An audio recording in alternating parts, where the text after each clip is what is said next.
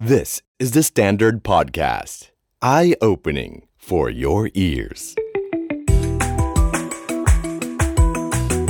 The secret sauce. สวัสดีครับ ผมเคนนักครินทร์และนี่คือ The Secret Sauce Podcast What's your secret? วันนี้อยากชวนคุยธุรกิจผลิตภัณฑ์หนึ่งครับ ซึ่งต้องบอกว่าผู้หญิงคุ้นเคยกันเป็นอย่างดี ผมอาจจะไม่ค่อยคุ้นนะครับ ชุดชั้นในครับ ธุรกิจชุดชั้นในถือว่าเป็นธุรกิจที่เติบโตมากนะครับ แล้วก็เป็นธุรกิจที่จริงๆ น่าสนใจมากใกล้ตัวเรามาก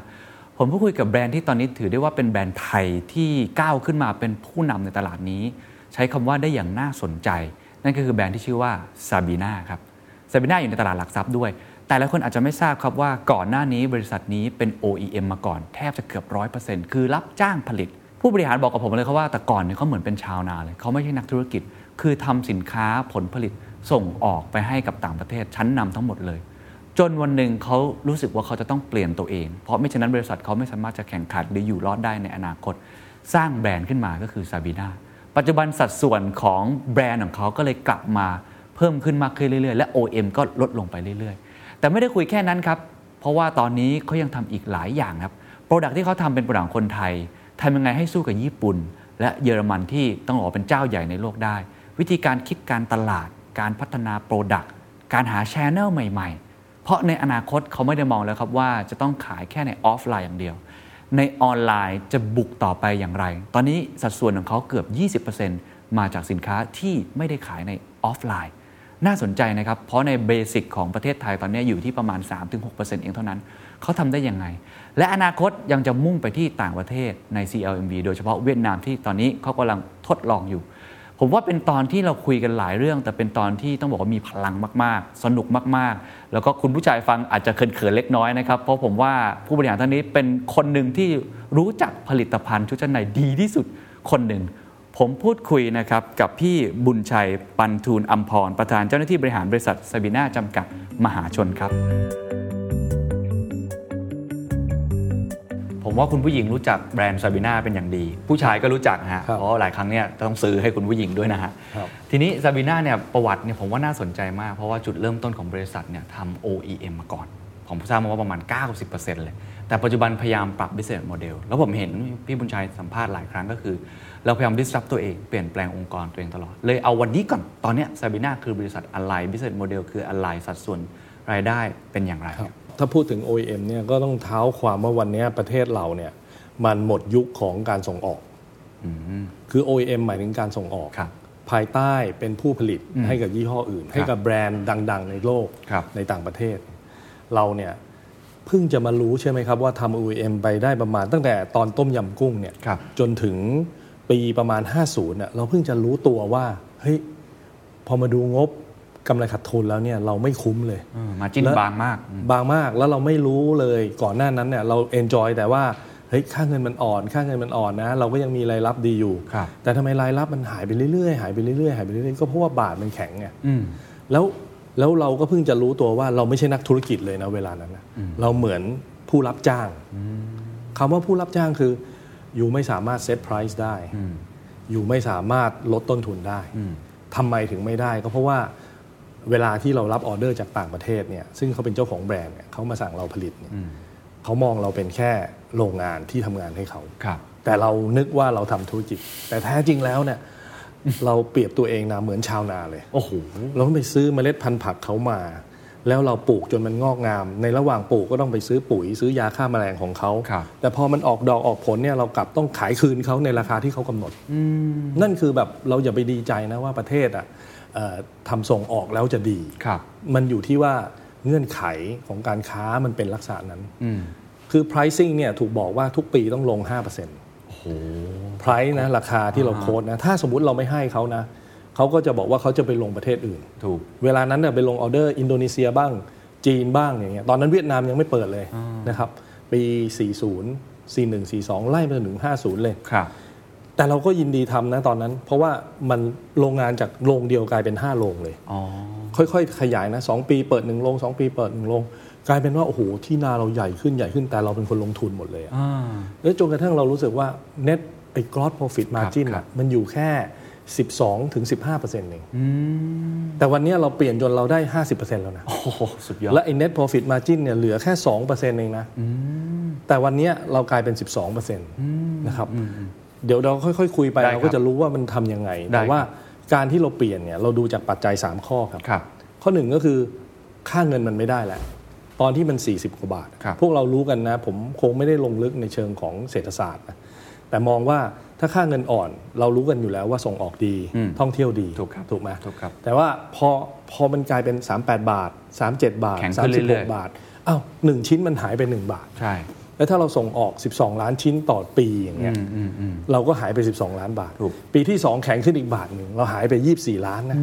ปีต่อไปก็หายไปคูณ 3 เข้าไปสิ ครับ ถูกไหมมันก็หายไปเรื่อยๆ จนปี 51 เนี่ย มันอยู่ที่ประมาณ 36 บาท เรามองว่าอนาคตต้องไป 30 บาทแน่ ซึ่งตอนนี้ก็ใช่แล้วแหละ ๆ ใช่แล้ว แล้วมันยังไปแตะ 29 บาทด้วย ใช่ ใช่ไหมเราก็ถือว่าเรามาถูกทาง โอเค คือตัวที่มันเป็นตัวบวกสำหรับการส่งออกมันหายไปคือค่าเงิน ครับ อันที่สองคือเรื่องของค่าแรง อืม ค่าแรงเราแพงขึ้นเรื่อยๆนะครับ ครับ ใช่ไหมโดยเฉพาะปี 55 ปี 54 55 ต่อกันที่น้ำท่วมก็ต่อด้วยปรับค่าแรงขั้นต่ำ ครับ ภาครีเทลจะดีนะครับเวลานั้นเนี่ยขึ้นเป็น 300 บาท ผมตกใจเลยนะครับ ว่า โอ้โห จาก 160 กว่าบาทเนี่ยต่อวันกลายเป็น 300 บาท นั่นแสดงว่าต้นทุนเราอะ สูงขึ้น เพิ่มขึ้น 40%เลย โอ้โห ต้นทุน เยอะมาก ค่าแรงขั้น ครับ ต่ำนะครับ เราคำนวณเลยว่าทั้งปีอะเราจะเสียเราจะต้องใช้เงินเท่าไหร่ ในการจ่ายพนักงานเราที่เยอะมากมหาศาล เพราะเรามาจากจุดที่แบบสูงสุดของ OEM เราเป็น OEM ที่ต้องบอกได้เลยว่าประเทศเราเนี่ยเป็นติดอันดับท็อป3ของโลกที่ส่งชุดชั้นในออกไปสู่ต่างประเทศ ผม นะ เพิ่งทราบนะเนี่ย ใช่พวกแบรนด์ที่คุณรู้จักใหญ่ๆเนี่ยในต่างประเทศ ที่เป็นแบร ย นด์เนมดัง แบรนด์เดมดัง ๆ เลยนะครับ ขายกันแบบว่า 20 กว่าเหรียญ20 กว่าเหรียญ30 กว่าเหรียญเนี่ยนะ made in Thailand ทั้งนั้นเลย แต่วันนี้เนี่ยมันแทบจะหายไปหมดมันไปอยู่ที่เวียดนามหมด ๆ ครับ อีกตัวหนึ่งที่เราไม่มีก็คือเอ่อ GSP หมายถึงภาษีนำเข้าของผู้ซื้อในประเทศนั้นๆ จาก ครับ ยุโรป อืม ถ้าเขาซื้อจากเมืองไทยหรือประเทศที่เขาตกลงกันน่ะ ครับ ว่ามันมีส่วนที่สัญญาว่าถ้าส่งออกจากประเทศนี้จะได้ส่วนลด 18%แต่จากบ้านเราวันเนี้ยไม่มีแล้ว ใช่ใช่ เชิงของเสื้อผ้านะครับ มันกลายเป็นศูนย์แต่ที่เวียดนามเนี่ยเขาได้ 10 กว่าเปอร์เซ็นต์ อืมซึ่ง เพ ส่ว ราะ นใหญ่ฉะนั้นเขาจะมาซื้อเราทำไมอ่ะ ใช่สิทธิ์นี้เขาให้กับประเทศที่อาจจะไม่มีความสามารถในการแข่งขันในช่วงแรก เพราะฉะนั้นฮาวเนี่ยก็คือว่าผมสังเกต 3 ตัวนี้แหละ ว่าถ้า 3 ตัวเนี้มันคือตัวที่ทำให้เรายังมีธุรกิจยังรันไปได้ ครับ แต่มันเริ่มน้อยลงน้อยลงน้อยลงจากค่าเงิน จาก GSP ที่ต่ำลงที่ลูกค้าของเราจะได้ ซึ่ง ครับ วันหนึ่งก็ต้องหนีเราไปแน่ๆ ใช่ครับ นะแล้วก็ค่าแรงของเราที่สูงขึ้นก็ทำให้คอสสูงขึ้น ก็เลยพลิกมาทำเองดีกว่า อ่า พลิกมาทำเองทำยังไงล่ะ โรงงานก็ใหญ่เบ้อเร่อเลย ออเดอร์เมื่อก่อนเนี่ยชิ้นหนึ่งเนี่ยประมาณล้านชิ้นนะหนึ่งแบบ 1 ล้านตัว เพราะมันขายในอเมริกาขายในอังกฤษในยุโรปนะครับ นะครับพวกแบรนด์ใหญ่ๆที่เขามีเชนของเขาในหลาย ๆประเทศเนี่ย ครับ ซึ่งเป็นรูปแบบเดิมเขาก็จะสั่งจากเรา แต่ปัจจุบันพอเราพอตอนปี 51เนี่ยแบบหนึ่งของซาบีนาถ้าจะขายแค่ดอมเมสติกแข่งกับคู่แข่งที่แข็งแรงมากเลยนะ คู่แข่งของเราเนี่ยมาจากญี่ปุ่นกับมาจากเยอรมัน ครับ ซึ่งเป็น 2 ประเทศที่เก่งมากในเชิงของ R&D นวัตกรรม New Development ต่างๆเนี่ยแข็งแรงมาก แล้วก็มีระเบียบวินัยมากนะ โปรเซสดีมาก โปรเซสดีมาก ผมบอกคนของผมตลอดนะว่า อย่าลืมนะ ว่าเราเป็นคนไทย ครับ ที่กำลังแข่งกับคนสอง ชาติ ที่เก่งที่สุดในโลกในเรื่องของ Product ใช่ เพราะฉะนั้นเพราะฉะนั้นเนี่ยถ้าเราไม่ aware ตรงเนี้ยไม่ใส่ไม่คอย keep in mind นะว่าตัวเราเนี่ยจะต้องเก่งจะต้องมีระเบียบมีวินัยนะเราถึงจะสู้ได้นะแล้วก็ก็ภูมิใจนิด ๆ ว่าวันนี้เนี่ยเราก็มาถึงจุดที่ดีขึ้นแล้วนะค ค รั รับ บเล่าให้ฟังนิดนึงตอนจังหวะตอนนั้นที่ต้องเปลี่ยนเรารู้แล้วว่าเราไปถึงจุดสูงสุดของ OEM แล้วมี 5 โรงงานผลิต ครับ ทีโอเป็นล้านชิ้นเลย จู่ๆความคิดว่าต้องเริ่มทำแบรนด์ของตัวเองขึ้นมา ผมว่ามันคนละศาสตร์นะกับ ครับ การรับจ้างถูกไหมครับอย่างที่บอกเมื่อกี้ อ่ามั มัน คนละศาสตร์เลย คนละศาสตร์เลยมันเรา คนละศาสตเป็นร์เทพเป็นชาวนา แต่อันนี้เราจะกลายเป็น ครับ นักธุรกิจผู้ประกอบการตัว ครับ จริง ครับ เล่ากระบวนการมันยากแค่ นี่แส ไห ด น งว่าสัมภาษณ์มาหลายคนนะ เข้าใจนะคำถามนี้ทำให้รู้ว่าเคนเนี่ยรู้เรื่องของธุรกิจจริง ๆ มันคนละภาพจริง ๆ ครับ ครับ เราต้องเพิ่มจำนวนของดีไซเนอร์เพิ่มจำนวนของแพทเทิร์นเม r เกอร์แล้วก็เพิ่มพนักงานการตลาด ซึ่งก่อนหน้านั้นไม่มีเลย เพราะเราทำส่งออกไง อืมไม่ต้องมีการตลาด นแค่ครับก็แค่แบบว่าเขามาลงออเดอร์เราก็ผลิตให้แต่เนี่ยเราต้องทำการตลาด ครับ มาร์เก็ตติ้งเราเริ่มจากสองคนนะ ตอนสมัยนั้นนะ แล้วก็งูงูปลาปลาทำกันมาก็ใช้คริสหอวังเป็นพรีเซนเตอร์ตอนนั้น แล้วก็จับเฉพาะตัวดุมๆ คือปัจจัยก็บอกแล้วไงว่า 3 ตัวที่เป็นข้อเสียคขรั อง บ การส่งออกทำให้เราพลิกมาทำแบรนด์ ครับ แต่พอมาทำแบรนด์เราต้องมารู้เรื่อง warehouse เราต้องมารู้เรื่อง inventory inventory ที่จะต้องมีจำนวนของ inventory มหาศาล ครับ ตอนที่ทำแบรนด์เอ่อตอนที่ทำส่งออกล้วนๆเนี่ยเก้าสิบเปอร์เซ็นต์เนี่ยเรียกว่าล้วนๆเลยแหละ เอ่อเราผลิตออกมาแสนชิ้นเราก็ส่งหมดแสนชิ้น ครับไม่ต้องจั แค ด ด เก็บ โฟก็ดีนะครับ แต่พอเรามีอินเวนทอรี่ปุ๊บเราต้องสะสมใช่ไหมครับ ฮะ นี่คือยุคกลางนะยุคกลางหมายถึงว่าเปลี่ยนมาเป็นแบรนด์นะเราก็ต้องจับจุดว่าเฮ้ยตอนนั้นเนี่ยคนที่แข็งแรงที่สุดในตลาดเนี่ยถ้าคุณที่ฟังอยู่เป็นผู้หญิงนะลองไปดูนะเคาน์เตอร์ในห้างสรรพสินค้านะ ครับ เราจะเห็นว่าแบรนด์จากญี่ปุ่นเนี่ยใหญ่สุดเลย ใช่ครับ ได้พื้นที่เยอะสุด ใช่ครับ แล้วนอกนั้นเนี่ยก็กุ้งหอยปูปลานะเราเราก็เป็นหนึ่งในกุ้งหอยปูปลานะ เพราะเรามัวแต่ทำส่งออกไงแต่พอเรามาทำปัจจุบันเนี่ยมันก็ใกล้เคียงกันนะครับเราก็เราก็มองว่าเอ๊ะพอการพลิกแบบนี้นั่นหมายความว่าคนเนี่ยสำคัญสุดคือคนต้อง ครับ พร้อมที่จะสู้แล้วมีกำลังใจที่จะคิดว่าเราทำได้ วันนั้นเนี่ยคร่าวๆนะผู้นำทางการตลาดเนี่ยเป็นคนให้ข่าวนะว่า Market Share เราเนี่ยอยู่ที่ 6%เอง ครับ ของตลาดในประเทศ ปัจจุบันเนี่ยก็อยู่ที่ประมาณ 20 กว่าเปอร์เซ็นต์นะครับ อืมแล้วสร้างยังไงครับแบรนด์เนี่ย ฮาวเนี่ยเราบอกได้มันผ่านมาแล้ว ครับเป็นสิปีแล้ว เรามาเรามองเซกเมนต์ไงเรา โอ ทำ เค เซอร์เวยเยอะมากนะสิ่งสำคัญคือต้องเซอร์เวยตลาด ดูว่าตลาดเนี่ยมันขาดอะไร ครับ แล้วแบรนด์อันดับหนึ่งในเวลานั้นเนี่ยเขาไม่มีอะไร อ๋อหาจุดที่เขาไม่ได้ทำหรือเขาไม่มี ใช่ใช่ อ่า แล้วเราเราไม่ทำทีเดียวทั้งหมดนะถึงแม้ว่าเราจะมีกำลังผลิตเนี่ยปีหนึ่งสิบสองล้านชิ้นเนี่ยนะ ครับ แต่เราก็ไม่ทำมันทุกอย่างนะ เช่น ไปทำทั้ง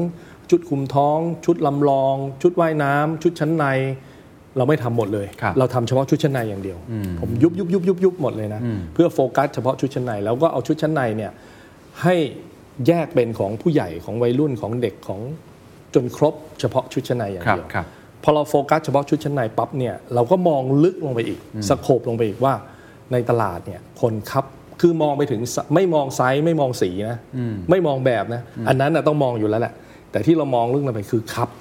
ครับ A B C D ว่าในตลาดเนี่ยผู้หญิงไทยเนี่ยส่วนใหญ่ครับอะไรไหนคุณเคนลองทายดิครับอะไร โอ้ไม่กล้าเลยครับ ครับ อันเอมั้งฮะ ครับ ไม่ A แน่จ ใช่ครับ คือครับ A เนี่ยตอนเวลานั้นนะ อ่า ไม่ใช่เวลานี้คุณไปเซอร์เวย์อาจจะผิดละ อ่าอ่า เพราะเวลานี้เนี่ยคนทำเซอร์จู ศัลยกรร รี่ มได้ เยอะมากเลยอะ ครับ นะครับเราเราทำเราทำเซอร์เวย์ตอนนั้นน่ะเราเจอว่าครับ A เนี่ยมีถึง 35-40%ของผู้หญิง 10 คนที่เราถามอะไม่ไม่ใช่ถามแค่ 10 คนนะ ถามเยอะมาก ครับ แต่ว่าเราเราคุยกันง่ายๆว่าถ้า 10 คนเนี่ยมันมี 3 คนครึ่งหรือ 4 คนอ่ะที่ขับ A ครับ แล้วเราก็ไปเจอสินค้าตัวหนึ่งจากต่างประเทศนะ ต่างประเทศเนี่ยอ่าเอาเป็นว่าไม่บอกว่าประเทศไหน มันหนามากเลยฟองน้ำมันหนามากเลย แล้วเราก็งงว่าให้ยเสื้อในแบบเนี้ยใครจะใส่ ครับ ถูกป่ะไอ้ที่เราผลิตให้ฝรั่งเนี่ยอย่างมากก็เป็น push up bra push up bra ก็คือบราที่มันมีกระเป๋า แล้วก็มีคุกกี้เราเรียกว่าคุกกี้นะเป็นก้อนฟองน้ำ ครั เล็ก บ ๆอ่ะใส่เข้าใส่ออก เราอันเนี้ยผลิตแล้วขายให้ต่างประเทศในแบรนด์ของต่างประเทศขายดีนะครับ ครับ เราก็มางงว่าเอ้ยในแต่พฤติกรรมจริง ๆ ในเมืองไทยอ่ะเราก็ทำตัวนี้ขายนะ มันใส่ยากกว่าจะออกจากบ้านเนี่ยต้องเอาหาด้านซ้ายอยู่ไหน ด้านขวาอยู่ไหน ครับ ต้องมายัดมันเข้าไปนะแล้วบางทีมันข้างซ้ายหาเจอข้างขวาไม่รู้ลมพัดไปไหนอย่างเงี้ย มันวุ่นวาย ฮะ ก็เลยทำมันออกมาเป็นดุมดุม อ่า ๆเราก็ตั้งชื่อสินค้าว่าดุมดุมๆแล้วดุมดุมๆนี่แหละเป็นตัวแรกแล้วก็เป็นตัวที่ดังมาก แล้วเราเนี่ยก็สร้างดุมดุมๆมาตลอดเพราะมันเป็นเซกเมนต์ที่ มันไม่มีคนทำมาก่อนตอนนั้น ยั แต่ ง ว่า ไม่ เขา มี แต่ว่าเขาเอาพูดอย่างนี้ได้ไหมว่าในตลาดตอนนั้นยังไม่ได้เข้าใจผู้บริโภคคนไทยอย่างแท้จริงว่านี่ ครับ คือสิ่งที่เขาต้องการครับผมคิดว่าอย่างนั้นนะครับ เพราะว่าเราถึงทำได้สำเร็จ เราจับจุดว่าคนที่ครับ A แล้วอ๋อจริง ๆ แล้วต้องบอกว่าจังหวะนั้นเนี่ยเป็นจังหวะที่ชุดชั้นนอกอะการใส่เสื้อตัวนอกของผู้หญิงเนี่ยตัวเสื้อในสายอ่าเสื้อสายเดี่ยวอะมาแรง อ๋อ เพราะฉะนั้นการใส่สายเดี่ยวจะสวยเนี่ยต้องมีหน้าอก อ๋อ อ่าเพราะฉะนั้นคนที่ไม่มีหน้าอกซึ่งก็มีถึง 3-40%เนี่ย ครับ เอ่อเขาก็วิลลิ่งที่จะใส่ดุมๆเพื่อที่จะมาใส่เสื้อสายเดี่ยว อ๋อ ให้มันสว เข้าย ใจละเข้าใจละ อ่ามั มันก็เป็นการตอบโจทย์ผู้บริโภคนั่นแหละ ถูก เทรนด์มันมาค่านิยมมัน ถูก เปลี่ยน ครับ วิธีการแต่งตัวมันเปลี่ยน ครับ เราก็มาตอบโจทย์ตรงนี้พอดีได้ เราขายดุมๆจนทั้งมันถึงเกือบ 2,000 ล้านนะ โอ้โห แต่แต่อย่าลืมนะว่าไอ OEM เรา 3,000 ล้านเนี่ยเกือบ 3,000 ล้านในเวลานั้นเนี่ย2,004แล้วกัน ครับ มันลงมาเรื่อยๆนะลงมาเรื่อยๆ เพราะเราตั้งใจจะให้มันลง วิธีตั้งใจให้มันลงเราก็บอกลูกค้าล่วงหน้าเลยว่า ผมจะผลิตให้คุณอีกแค่ 6 เดือน ตอนนี้คุณต้องรีบเอาสิ่งที่ผมผลิตให้คุณแบบรีพีททุกปีทุกปีทุกปีทุกเดือนเนี่ยไปผลิตที่อื่นนะ อ๋อ ไปให้คนอื่น develop เรายินดีจะส่งช่าง pattern maker ของเราอะไปสอนงานโรงงานอื่น เพื่อให้คุณเนี่ยเชื่อมต่อกับธุรกิจของคุณ นี่เหมือนปฏิเสธเขาเลยนะ ใช่ครับใช่ครับเพราะเราปฏิเสธเฉยๆเนี่ยเขาไม่ยอมรับ จนเราต้องทำหนังสือ แล้วก็มีเดทไลน์แล้วก็วิลลิ่งจะส่งคนไปสอนให้กับโรงงานเพื่อนบ้านที่ที่ ที่ไม่เป็น ครับ ในงานตัวนั้น แต่เราเองอ่ะจะได้เอากำลังผลิตเนี่ยมาผลิตให้เราเอง อืม แล้วเราก็ผลิตดุม อ่า ๆ เรียกว่า 80 70 80 ผลิตดุมๆ อย่างเดียวในยุคนั้นเลย ครับ แล้วดุมๆก็ดังมาก แล้ว ครั ก็ บ ทำซีรีส์หนังออกมาประมาณ 4-5 รอบ ครับความยากในการทำแบรนด์จากคนที่ทำ OEM มาก่อน คืออะไร แล้วก็ความยากในการสู้กับเนี่ยแบรนด์เยอรมัน แบรนด์ญี่ปุ่น อันนี้อาจจะอาจจะเป็นประโยชน์กับหลายท่านที่ทำธุรกิจ ครับ ที่มันต้องแข่งขันกัน ครับ สูงแบบนี้ด้วยครับมันความยากที่สุดคืออะไรเราเราฝ่าฟันตรงนั้นมาได้ไง จริงๆ ความยากก็คือการที่ทุกคนเนี่ยต้องยอมรับการปรับตัว ปรับตัวเองอะให้เข้ากับวิถีใหม่ ครับ แต่แต่จริง ๆ ถามผมว่าความยากนะ ผมนึกไม่ออกเลยว่าอะไรมันยาก เพราะว่าเราก็ทำมันได้มาเรื่อย ๆ นะ แล้วก็เป็นความภูมิใจที่ว่าจากเล็ก ๆ น้อย ๆ เราก็ประสบความสำเร็จในแต่ละโปรเจกต์แต่ละโปรเจกต์ไล่มันขึ้นมา ครับ แต่ผมเชื่อว่าสิ่งหนึ่งที่สำคัญคือการสื่อสารให้คนในองค์กรรู้ว่าข้างหน้าไปเนี่ยจะเกิดอะไรขึ้น ถ้าเรายังอยู่ที่เดิม นั่นหมายความว่า CEO ต้องเป็นหมอดู ต้องคาดการณ์อนาคตได้ ใช่ต้องต้องเป็นหมอดูเลยว่าอนาคตเนี่ยที่เกิดขึ้นในนี่เล่านี่คือเรื่องอดีตนะครับ ใช่ครับ เรายังไม่ได้บอกว่าอีก 5 ปีข้างหน้าผมจะบอกว่าอะไร ใช่เดี๋ยวผม แต่ จะถาม เล่าอดีต ก่อนนะ แน่ ว่าไอ้ไอ้ห้าปีข้างหน้าเนี่ยถ้าเกิดเรายังอยู่ที่เดิมนะนั่นหมายความว่าเงินเราข้างล่างเนี่ยผมสอนให้พนักงานเกือบทุกระดับเลยนะโดยเฉพาะตั้งแต่ระดับบนลงไปเรื่อยๆเนี่ยอ่านบัญชีงบกำไรขาดทุน ทุกไตรมาส แล้วเราติดตามกันมาตลอดร่วมกันพร้อมกัน เดี๋ยวนี้เนี่ยมันมี Microsoft Team เนี่ยที่โรงงานก็ได้ยินได้ฟังหมดเลย เราเรียกว่าเอ่อเดือนละครั้งเนี่ยคือผู้บริหารพบพนักงาน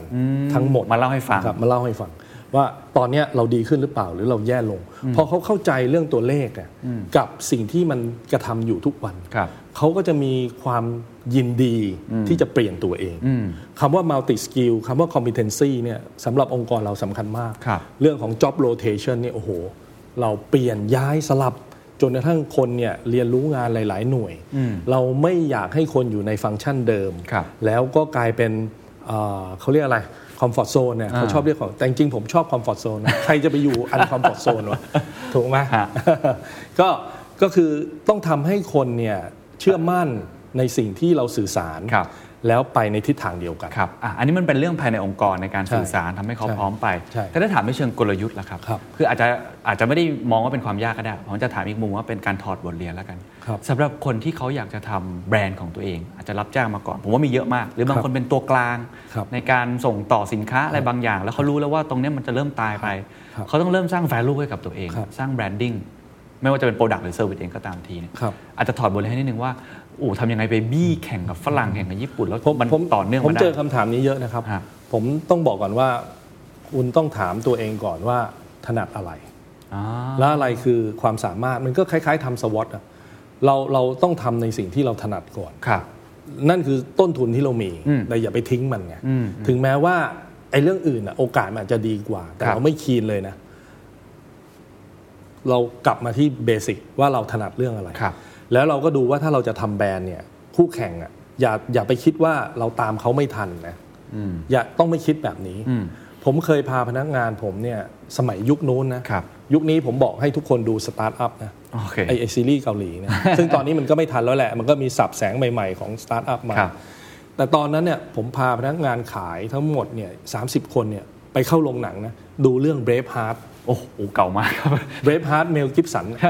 ที่เมลกิฟสันเล่น จำได้ครับผมยาวๆเลย ใช่เมลกิฟสันคือสกอตแลนด์เนี่ยมันอ่อนไง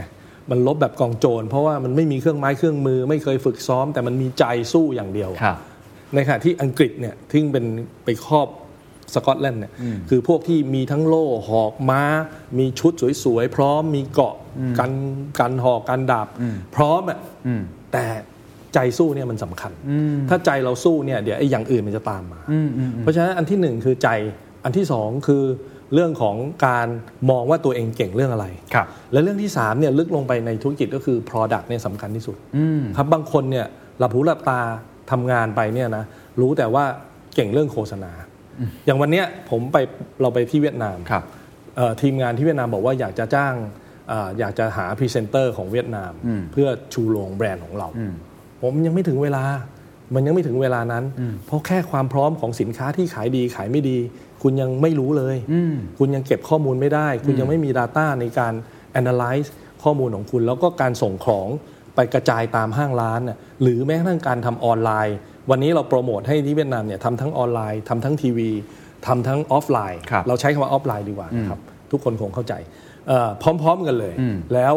คือประเทศเขาเนี่ยมันจะมาทุกอย่างพร้อมกัน มันไม่เหมือนเราของเรามันมาเป็นสเตจใช่ปะ อืม สามสี่ปีเปลี่ยนอย่างหนึ่งเปลี่ยนอ ข ย่า อง ง ง เขาเหมือนข้ามสเต็ปอะ ของเขาเนี่ยคือทุกอย่างมันเข้าไปพร้อมกันเลย อ่าเข้าใจ ทั้ง ฮะ โมเดิร์นเทรดทั้ง Department Store ทั้ง Plaza ออนไลน์ ทั้ง Standalone Shop ทั้งออนไลน์ ทั้งทีวี ครับ เพราะฉะนั้นเนี่ยเราบอกให้เขาทำสิ่งเหล่านี้ แต่สิ่งที่เขาทำคืออย่างเดียวคือ เติมของให้ ทัน เติมของ อย่า ขาย เพิ่งไปคิดเรื่องพรีเซนเตอร์ ใช่ เติมของขายดีให้พอขาย แล้วมองตลาดให้ออกก่อน ว่าจริง ๆ แล้วตลาดชอบอะไร แล้วมีเซกเมนต์ไหนที่คนอื่นยังไม่มีแล้วเราสามารถเจาะให้มันเกิดได้ คือคือคำว่าแบรนด์เนี่ยไม่ได้มาถึงก็ต้องโฆษณาให้คนรู้จักนะ ครับ แต่มันอยู่ที่การทำงานที่ดี Product ที่ดีราคาที่เหมาะสมตอบโจทย์ ต้องการซื้อแล้วมีของส่งของทันส่งของตรงเวลา สิ่งเหล่านี้เนี่ยมันทำให้ความแข็งแรงของแบรนด์มันเกิดขึ้นมาทีหลัง เข้าใจละ เหมือนคุณทำเดอะสแตนดาร์ดอะ ครับ คุณมาถึงก็ดังได้ ก็เพราะว่าทีมงานอะมีความพร้อมในการทำถูกไหม ครับ พอมันมาแรกๆปั๊บมันเกิดเลย ครับนั้นเมื่อกี้ Brave Heart ใจสู้โปรดัก อืม แต่แล้วจุดแข็งที่คนอื่นไม่มีของซาบีนาคืออะไร ในเวลานั้นนะที่ที่มองว่าเป็นจุดแข็ง เช่น เรามีโรงงานใหญ่ เราสามารถปรับเปลี่ยนอะไรอย่างเงี้ยนี่ที่ถือเป็นจุดแข็งใช่ไหม จริงๆอ่ะคู่แข่งเราเขามีทุกอย่างก่อนที่เราจะมี ความพร้อม ด้วย นะครับ ก็ผมถึงเปรียบตัวเองเป็นสกอตแลนด์ที่ต้องแข่งกับอังกฤษไง อ่าฮะ อ่าก็เหมือนกับเราต้องแข่งกับญี่ปุ่นไง อ่า แล้วก็ต้องแข่งกับเยอรมัน ซึ่งเป็น 2 แบรนด์ใหญ่อ่าในที่นี้ไม่ได้เอ่ยชื่อ นะครับ แต่ก็รู้จักกันดี ครับครับ นะแล้วก็ดูดูเขาเขาก็ดูเรา วันนี้ถ้าเปรียบเป็นรถยนต์เนี่ยนะว่าสินค้าอะไรออกมาเนี่ยผมว่าถ้าโตโยต้าออกตัวใหม่เนี่ย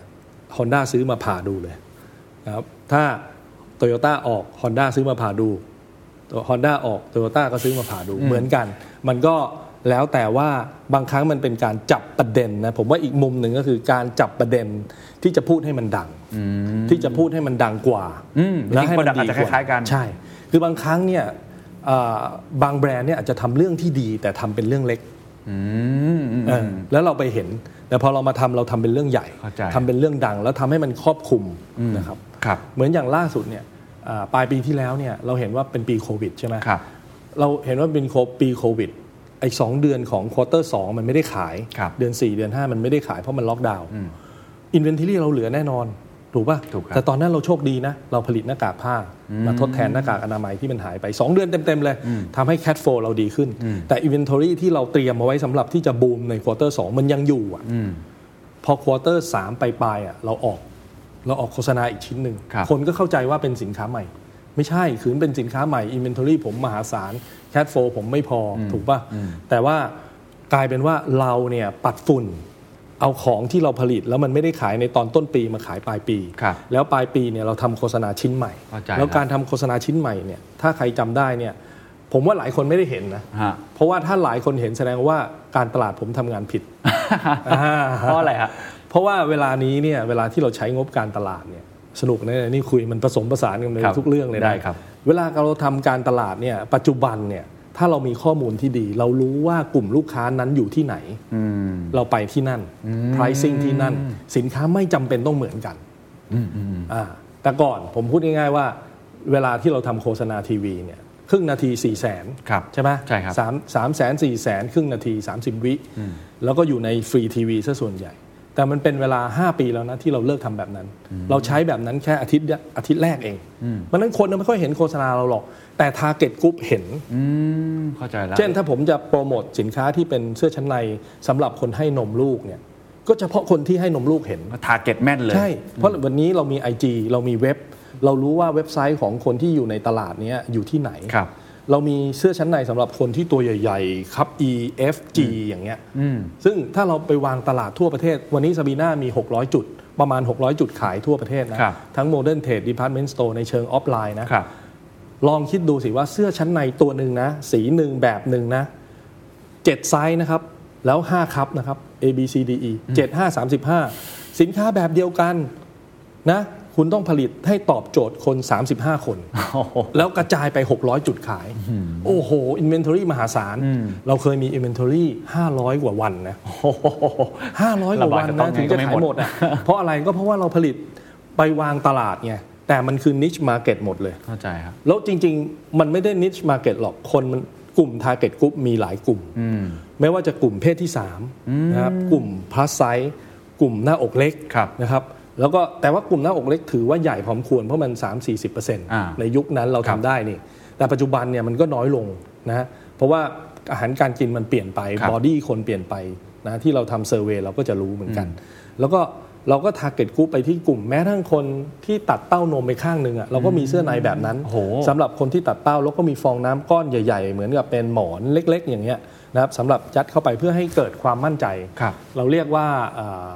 sewing cup sewing heart คือมันมีกลุ่มเป็นกลุ่มเฉพาะมากขึ้นเรื่อย เพราะฉะนั้นการ แก้ ที่ ปัญหาเรายังไงฮะเนี่ย ทำการตลาด อืม เราทำการตลาดแบบออนไลน์ ฮะ แล้วเรารู้ว่าเขาอยู่ที่ไหนเราไปขายที่นั่นในโลกออนไลน์ในอีคอมเมิร์ซเนี่ยทำให้เราประหยัดเรื่องของค่าขนส่ง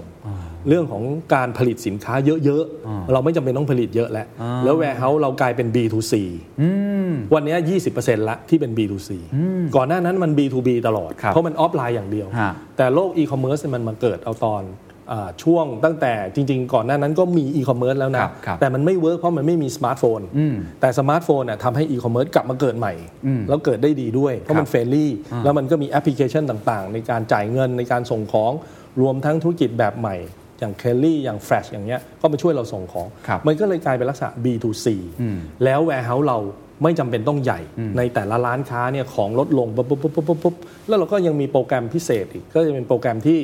เราพยายามทำให้คนที่อยู่ในภาคออฟไลน์เนี่ย ครับ ยอมรับการค้าขายออนไลน์ ซึ่งแรก ๆ มันไม่ง่ายนะครับ ฝ่ายขายในประเทศเนี่ยเขาจะมองว่า ก็พี่ไปเปิดทีมออนไลน์อ่ะมันก็แย่งยอดขายอ้าว ตายดิถ้าพี่ไม่เปิดนั่นแสดงว่า mindset ของลูกน้องเราอ่ะยังไม่ได้ ยังไม่เข้าใจการ ยังไม่ เปลี่ บาย น ย แปลง อิน อืม นะวันนี้ผมให้ทีมออนไลน์เนี่ยไปครอบทีมออฟไลน์ การทำการตลาด แต่เรามีทูให้เขา ครับ นะครับ ถ้าเราไม่มีทูให้เขาเนี่ยเขาก็จะแอนตี้เหมือนกัน อ่า แต่วันเนี้ยมันเมิร์ดกันดีมาก เพิ่งจะ 3 เดือนหลังนี่เองนะคครัรับ บ ยอดขายของเอ่อ non store retailing เนี่ยเราเริ่มจากประมาณศูนย์นะในปี 17 วันเนี้ยประมาณ 900 ล้าน ม แต่ถ้าในงบการเงินประมาณ 500 กว่าล้าน กี่เปอร์เซ็นต์นะครับตอนนี้ ก็เป็น 20% โอ้ยี่สิบเปอร์เซ็นต์ละ 20%ของทั้งหมดนะครับ เดี๋ยวเราจะมาคุยเรื่องนี้กัน พอคุยเรื่องออนไลน์นี่ผมเห็นโอ้พี่มันมากนะ เดี๋ยวขอนิดเดียวครับ ก่อนที่จะมาคุยเรื่องนี้ว่าอนาคตจะไปทางไหนเนี่ย ครับ น่าจะเป็นประโยชน์กับหลาย ๆ คนที่อาจจะกำลังทำแบรนด์ที่จะบีทกับคู่แข่ง ในสมรภูมิแบบเนี้ยมันก็แข่งขันกันเดือด เมื่อกี้เราบอกว่า มีอะไรมาก็ผ่าดูคู่แข่ง มีคนเอาไปก๊อปปี้ ผมเชื่อว่าดูมดูมตอนนี้ก็ไม่ใช่เรื่องใหม่ ครับ ถูก ไม่ใช่เรื่องใหม่ ใคร ๆ ก็ทำกันทุกอย่างโปรดักต์ก็พัฒนาไปทุกคนทำเราทำอะไรได้ ครับ เขาก็ทำ ครับ ทีนี้คำถามก็คือในระหว่างเส้นทางตรงเนี้ยก่อนที่จะเข้ามาสู่เรื่องออนไลน์ เราเราบีทพัฒนายังไงให้เราหนีคู่แข่งหรือแข่งหรือพยายาม เอ่ เซ อ อร์วิสยูเซอร์ที่เขาอาจจะเป็นคนอื่นมาหาเรา โอเค ต้องเรียนตามตรงนะ เราอะไม่ค่อยไปดูหรอกว่าเราจะบีทคู่แข่งยังไง แต่สิ่งที่เราค้นพบแล้วเราทำได้ดีคือ คือไม่ทำอะไรผิดด้วยตัวเราเอง เวลาผมเปรียบการแข่งขันตีเทนนิส เข้าใจศัพท์คำว่า unforced error ไหม อ่าครับครับรับ คุณตีติดเน็ต คุณตีลูกออก คุณเสิร์ฟออกอย่างเงี้ย ผิดเอง นั่นน่ะผิดเองหมดน่ะ นั่นน่ะการปรับปรุงตัวเราเองเนี่ย เห็นภาพ เดี๋ยวมันก็ไปชนะคู่แข่งเอง เห็นภาพเลย เราเราเราอย่างนี้นะครับไอ้คำว่า unforced error ผมชอบมากนะ เมื่อก่อนผมชอบดูเทนนิสมากนะ ตอนที่อะไรอะชื่อชื่ออะไรที่ที่เก่งมากะ Paradol เหรอ เออพาราดอน ฮะ ผมก็ตามเขาตลอดแล้วจนกระทั่งผมดูเทนนิสเป็นอะแล้วพอเขาเลิกผมก็เลิก ดู แต่ผมจำศัพท์คำนี้ไว้ตลอดแล้วผมก็มาใช้ว่าเราอย่าทำอะไรตัวเองผิด ยกตัวอย่างเช่นคอตเลอร์บอกว่าเวลาคุณมาทีหลังคุณต้องแตกต่าง ใช่ เออเราก็ทำตามคอตเลอร์นะ อ่า แล้วเราก็มอง เฮ้ย อย่างนี้เราต้องเป็นเสื้อชั้นในแฟชั่น เพราะมันไม่มีใครทำแฟชั่นเลยเว้ย ใช่ป่ะ เราก็เลยออกแบบเสื้อชั้นในที่มันมีสีสันน่ะเต็มไปหมดเลยนะครับ เอ่อสินค้าของเราเนี่ยเป็นดีไซน์แบบหลากหลายดีไซน์มากอะจนกระทั่งเราค้นพบว่า เฮ้ย มันใช่ไหมวะ พอเรามาจับตัวเลขดูเนี่ยเรารู้เลยว่าสินค้าเบสิกคำว่าเบสิกเนี่ยคือสินค้าสีครีม สีดำสีขาว สีออฟไวท์สีเรียบๆ แล้วเป็นเสื้อในที่ใส่ทุกวัน มันขายมากกว่า เราไปทำเซอร์เวยในตู้เสื้อผ้าของผู้หญิง แล้วค้นพบว่า 80%ใส่สินค้าเบสิก 20%มีสินค้าแฟชั่นอยู่ในตู้ แต่ในตู้ส่วนใหญ่เป็นสินค้าเบสิก ครับ เออเราเพิ่งมาเอะเมื่อ 5 6 ปีที่แล้ว แล้วก็คอตเลอร์มันก็ไม่ถูกนะ ในความเป็นจริงใช่ป่ะมันนั้นบางครั้งการกินพายที่มันมีอยู่แล้ว แล้วถ้าเราทำตัวเราให้มันมีอะไรเด่นกว่าเนี่ย เราจะกินได้ ครับ ถูกไหม อ่ะ ตอนที่เราทำดุมๆเนี่ยเราเด่นในเรื่อง padded bar อืม คำว่า padded bar ก็คือบาร์ที่มีฟองน้ ครับ ำนะครับ เรามีกำแพงที่เรียกว่า positioning เราสูงมาก จนผู้หญิงบางคนเนี่ยที่เขามีเต้ามีเยอะอะ อืม เขามีเยอะอะเขาบอกไม่ซื้อหรอกซาบีน่า อ๋อ เออเข้าไปมันก็เอาฟองน้ำมาเบียดนมฉันฉันมีนมอยู่แล้วอะ ถูกปะ เออ เราก็เลยเฮ้ยอย่างนี้มันยากนะ ถ้าเราอยากจะขายอีกกลุ่มหนึ่งที่คือ 60%ใช่ไหม ครับ เพราะเมื่อกี้ผมบอกว่า A มันคือ 40 ใช่ป่ะ เพราะฉะนั้นอีก 60อะเรายังไม่ได้ขายเลยนะเออ แล้วถ้าเราทำ60 นี้สำเร็จล่ะ นี่คือเมื่อ 5 ปีที่แล้ว โอ้ วิธีการก็คือต้องลดแฟชั่นลง แล้วก็ลดสินค้าแฟชั่นลง เพราะเราผิดเองไง unforced error ไงไปทำผิดทาง ไง พอเราลดแฟชั่นลงเนี่ยเรารู้เลยว่าสินค้าแฟชั่นมีเยอะแต่ขายน้อย อ๋อ สินค้าที่ขายดีกลับไม่พอขาย อืม อันนี้แหละเห็นไหมอย่างที่ผมบอกว่าตอนเนี้ยที่เวียดนามเราก็สอนให้เขาดูเรื่องอย่าง ครับ นี้เพราะฉะนั้นเราก็ค่อยๆใช้เวลาทุกเดือนผมจะดูเลเวลทุกอาทิตย์เลยนะครับ ครับ ว่ามัน ครับ ปรับปรับปรับปรับปรับปรับจนวันนี้เนี่ย80%เป็นเบสิกบรา อ่า แล้วยอดขายก็ขึ้น อ่าโอเค เท่านั้นไม่พอทำเซอร์เวยต่อ ฮะ ว่าเฮ้ยพอมันเป็นเบสิกแล้วมันมีอะไรอีก ครับ ถังเดียวกันนะครับ ถังเดียวกันของเบสิกกับแฟชั่นรวมกันเนี่ยข้างในมันอ่ะก็คือมี Y bar กับ wireless bar งงไหม งงฮะ วายวายก็คือมันเป็นโครงเหล็กนะครับ ที่ใส่เข้ามาเพื่อเสริมทรง ฮะ ให้อยู่ แล้วดูสวย อ่า วายเลสบาร์ก็เหมือนกับคุณใส่รองเท้าสเก็ตเชอร์ขอขออนุญาตเอ่ยนาม ครับ ที่เป็นรองเท้าผ้า กับรองเท้าหนังที่มันบีบแล้วมีส้น อ๋อเข้าใจ อันไหน ละ ใส่สบายกว่า รองเท้าผ้าอยู่แล้วอ่า ใช่ป่ะ ครับ รองเท้าผ้าใส่สบายกว่า เราก็มาทำไอ้วันเนี้ยยูนิโคเขาก็ขายเฉพาะตัว เข้า นี้ ใจ เลย แล้วเข้าใจแล้ว วายเลสบราก็คือบราที่ไม่มีวาย อ๋อ เกิดอะไรขึ้นกลายเป็นว่าเราก้าวข้ามความเป็นกำแพงสูงของ positioning ที่ดี อ่า นะสามารถจับตลาดอีก 60%บางคนเนี่ยนะแปลกเพราะว่า positioning ดี position ของแบรนด์อะดี ของเราดีในเชิงของ padded bra ครับ แต่ลูกค้าอีก 60%ไม่ซื้อเรา อืม ทำยังไงให้เขาซื้อเรา อืม วันนี้พูดไปคู่แข่งก็ฟังนะ แต่ไม่เป็นไรมันผ่านมาแล้วนะเดี๋ยวเราก็ยังมีของใหม่อีก ครับครับ นะก็พอเราก้าวข้ามมาได้ปุ๊บยอดขายเราเรื่องดีดเลย โอ้ เพราะฉะนั้นปี 17 เข้าใจละ 18 19 2 20 นี่โควิดมาดิสลอฟนิดหนึ่งนะครับ ก็โตจนสูงสุดจนถึง 19 งั้นถ้ามองในแง่ของ SKU ตอนเนี้ยประเภทของสินค้า ครับ ที่ขายดีที่สุดยังเป็นดุมดูมๆอยู่ไหมฮะ ไม่ครับ โอ้ ก็จะเป็นพวก seamless คือผมยังเล่าไม่จบ wireless เนี่ยมันมาต่อที่ seamless โอเค seamless ก็คือไม่มีตะเข็บ ไร้รอยต่อ ไร้รอยต่อนะไอ้คำว่าเซนิเมตมันคือไร้รอยต่อ อ่า ทำให้มันเชื่อมถึงกันง่ายใช่ป่ะ แต่มาใช้ในตัวเสื้อใน ก็คือเสื้อในมันจะมีปีกซ้ายขวานะ ฮะ นะเออพวกเราไม่เข้า ใจ แต่ว่าพวกเราเห็น พี่ บ่ บุ อ ญชัย ย สุดยอดฮะเข้าใจดีมาก เพราะฉะนั้นมันก็จะมีเย็บตะเข็บบนตะเข็บล่าง แล้วมันตะเข็บบนตะเข็บล่างของทั้งสองข้างเนี่ยก็คือสี่สายใช่ไหม ครับ ที่ล้อมไปข้างหลังเนี่ยที่มีฮุกแอนไอเนี่ยอ่าก็ไม่ต้องไปเย็บมัน แล้วก็ไม่ต้องซื้ออีลาสติก มาแปะบนแปะล่างอีก เมื่อกี้บอกว่าเอาวายออกไม่พอนะ คราวนี้ยังเอาเอาอีลาสติกออกอีกนะ อ่า เท่ากับขั้นตอนการเย็บนะ40 ขั้นตอนปกตินะครับ มันเหลือแค่ 28 ขั้นตอน โอ้ลด เพราะเราไม่ต้องใส่โครงเข้าไปนั่นหมายความว่าต้นทุนต่ำลง ครับ จากนวัตกรรมที่เราคิดออกมาทำให้นวัตกรรมนี้เนี่ยทำให้ God Profit Margin สูงขึ้น แล้วคนใส่ก็สบายขึ้นถูกไหมฮะ ใช่ เพราะมันตอบโจทย์คนใส่ผมถาม 3 ข้อ ฮะ ถามเกือบร้อยคน ใส่สบาย สวยงาม ราคาอะไรสำคัญที่สุด อืม ทุก 8 90 บอกใส่สบาย เพราะฉะนั้นเนี่ยเราเอาโครงออกเอาโครงออกเอาโครงออกคราวนี้ผมก็ดูกราฟ ระหว่างที่มันเป็นเบสิกกับแฟชั่นมาเทียบกับมาเทียบกับไวเลสกับไวบรา อืม ตอนนี้เนี่ยไวบราของเราเนี่ยอยู่ที่ประมาณ 30% ครับ แล้วไวเลสบราเนี่ยอยู่ที่ประมาณ 70 โอ้โห แล้วเรายังใส่ซีมเลสเข้าไปอีก โอ้ เพราะฉะนั้นจากระยะเวลาที่ผ่านมาถ้าเราค่อยๆ เพิ่มสัดส่วนของสินค้าที่ต้นทุนต่ำใน ครั ข บ ณะที่ราคามันดีกว่า เพราะมันดูโมเดิร์นดูโมเดิร์นเนี่ย ใช่ เหมือนสินค้าสมัยใหม่ แล้วก็ตอบโจทย์เขาด้วย แล้วก็จะ ใส่สาย ตอบโจทย์เขาด้วย แล้วก็ลดต้นทุนในการผลิตกระบวนการการผลิตก็ลดลง ครับ แต่ก่อนเราใช้คนในลายผลิต1ลาย 40 คน ปัจจุบันเราใช้ 15 คน โอ้โห จากเมื่อกี้ที่บอกว่า internally เนี่ยยอมเปลี่ยนเนี่ยการเล่าเนี่ยไม่ได้เล่าเฉพาะเรื่องแบรนด์นะครับ ในโรงงานของเราเนี่ยคนแต่ละคนเนี่ยสามารถเย็บงานได้ 3 ขั้นตอน อืม นะฮะวันนี้เรากำลังฝึกให้ทุกคนเย็บ 28 ขั้นตอน คือเหมือนทีมฟุตบอลครับ ต้องทำได้ทุกอย่าง ถ้าถ้าเราดูฟุตอเมริกันฟุตบอล ครับครับ เขาเป็นแนวรับเขาก็ออกมารับทีมรับใช่ไหม ถูก พอพอสลับกันเป็นแนวบุก ถูก เขาก็ออกไปนั่งรอ ใช่ ไอ้ทีมบุก ต่างคน เขม ต่างทำหน้าที่ตัวเอง และอีคนเตะฟิลไอ้เตะโกอ เตะอย่างเดียว เตะอย่างเดียวมันก็เป็นแต่เตะอย่างเดียว ใช่ ใช่ป่ะคืออันเนี้ยมันฟังชั่น a ลมาก ในขณะที่ถ้าเราทำตัวเราให้เหมือนกับฟุตบอลแบบที่เราชอบดูในยุโรปหรือ ครับ อเมริกัน หรือลาตินอเมริกา ครับ เนี่ยก็คือเขาเป็น ระบบรวม คุณเป็นแบ็กซ้ายแบ็กขวา คุณเป็นประตูคุณ ใช่ ก็ยิงประตูได้ มันสมัยใหม่แล้วเดี๋ยวนี้ ใช่ แต่ลึกลงไปกว่านั้นน่ะคุณต้องเก่งแบบลาตินอเมริกันก็คือ โดยตัวของคุณเองอ่ะต้องเก่งแบบมาโดอนน่าหรือเปเล่ใช่ไหม อืม สมัยนั้นนะครับ นะทีนี้ถ้าเรามาเป็นงานน่ะก็คือในหนึ่งงานของเราอ่ะเราต้องสามารถทำงานได้หลายหลายๆงานในหน่วยของเรา อืม วันนี้เราก้าวข้ามตรงนั้นนะกลายเป็นไปไปทำหน่วยอื่นด้วยนะเชื่อไหมครับว่าปีที่แล้วอ่ะเราลดคนไป 600 คน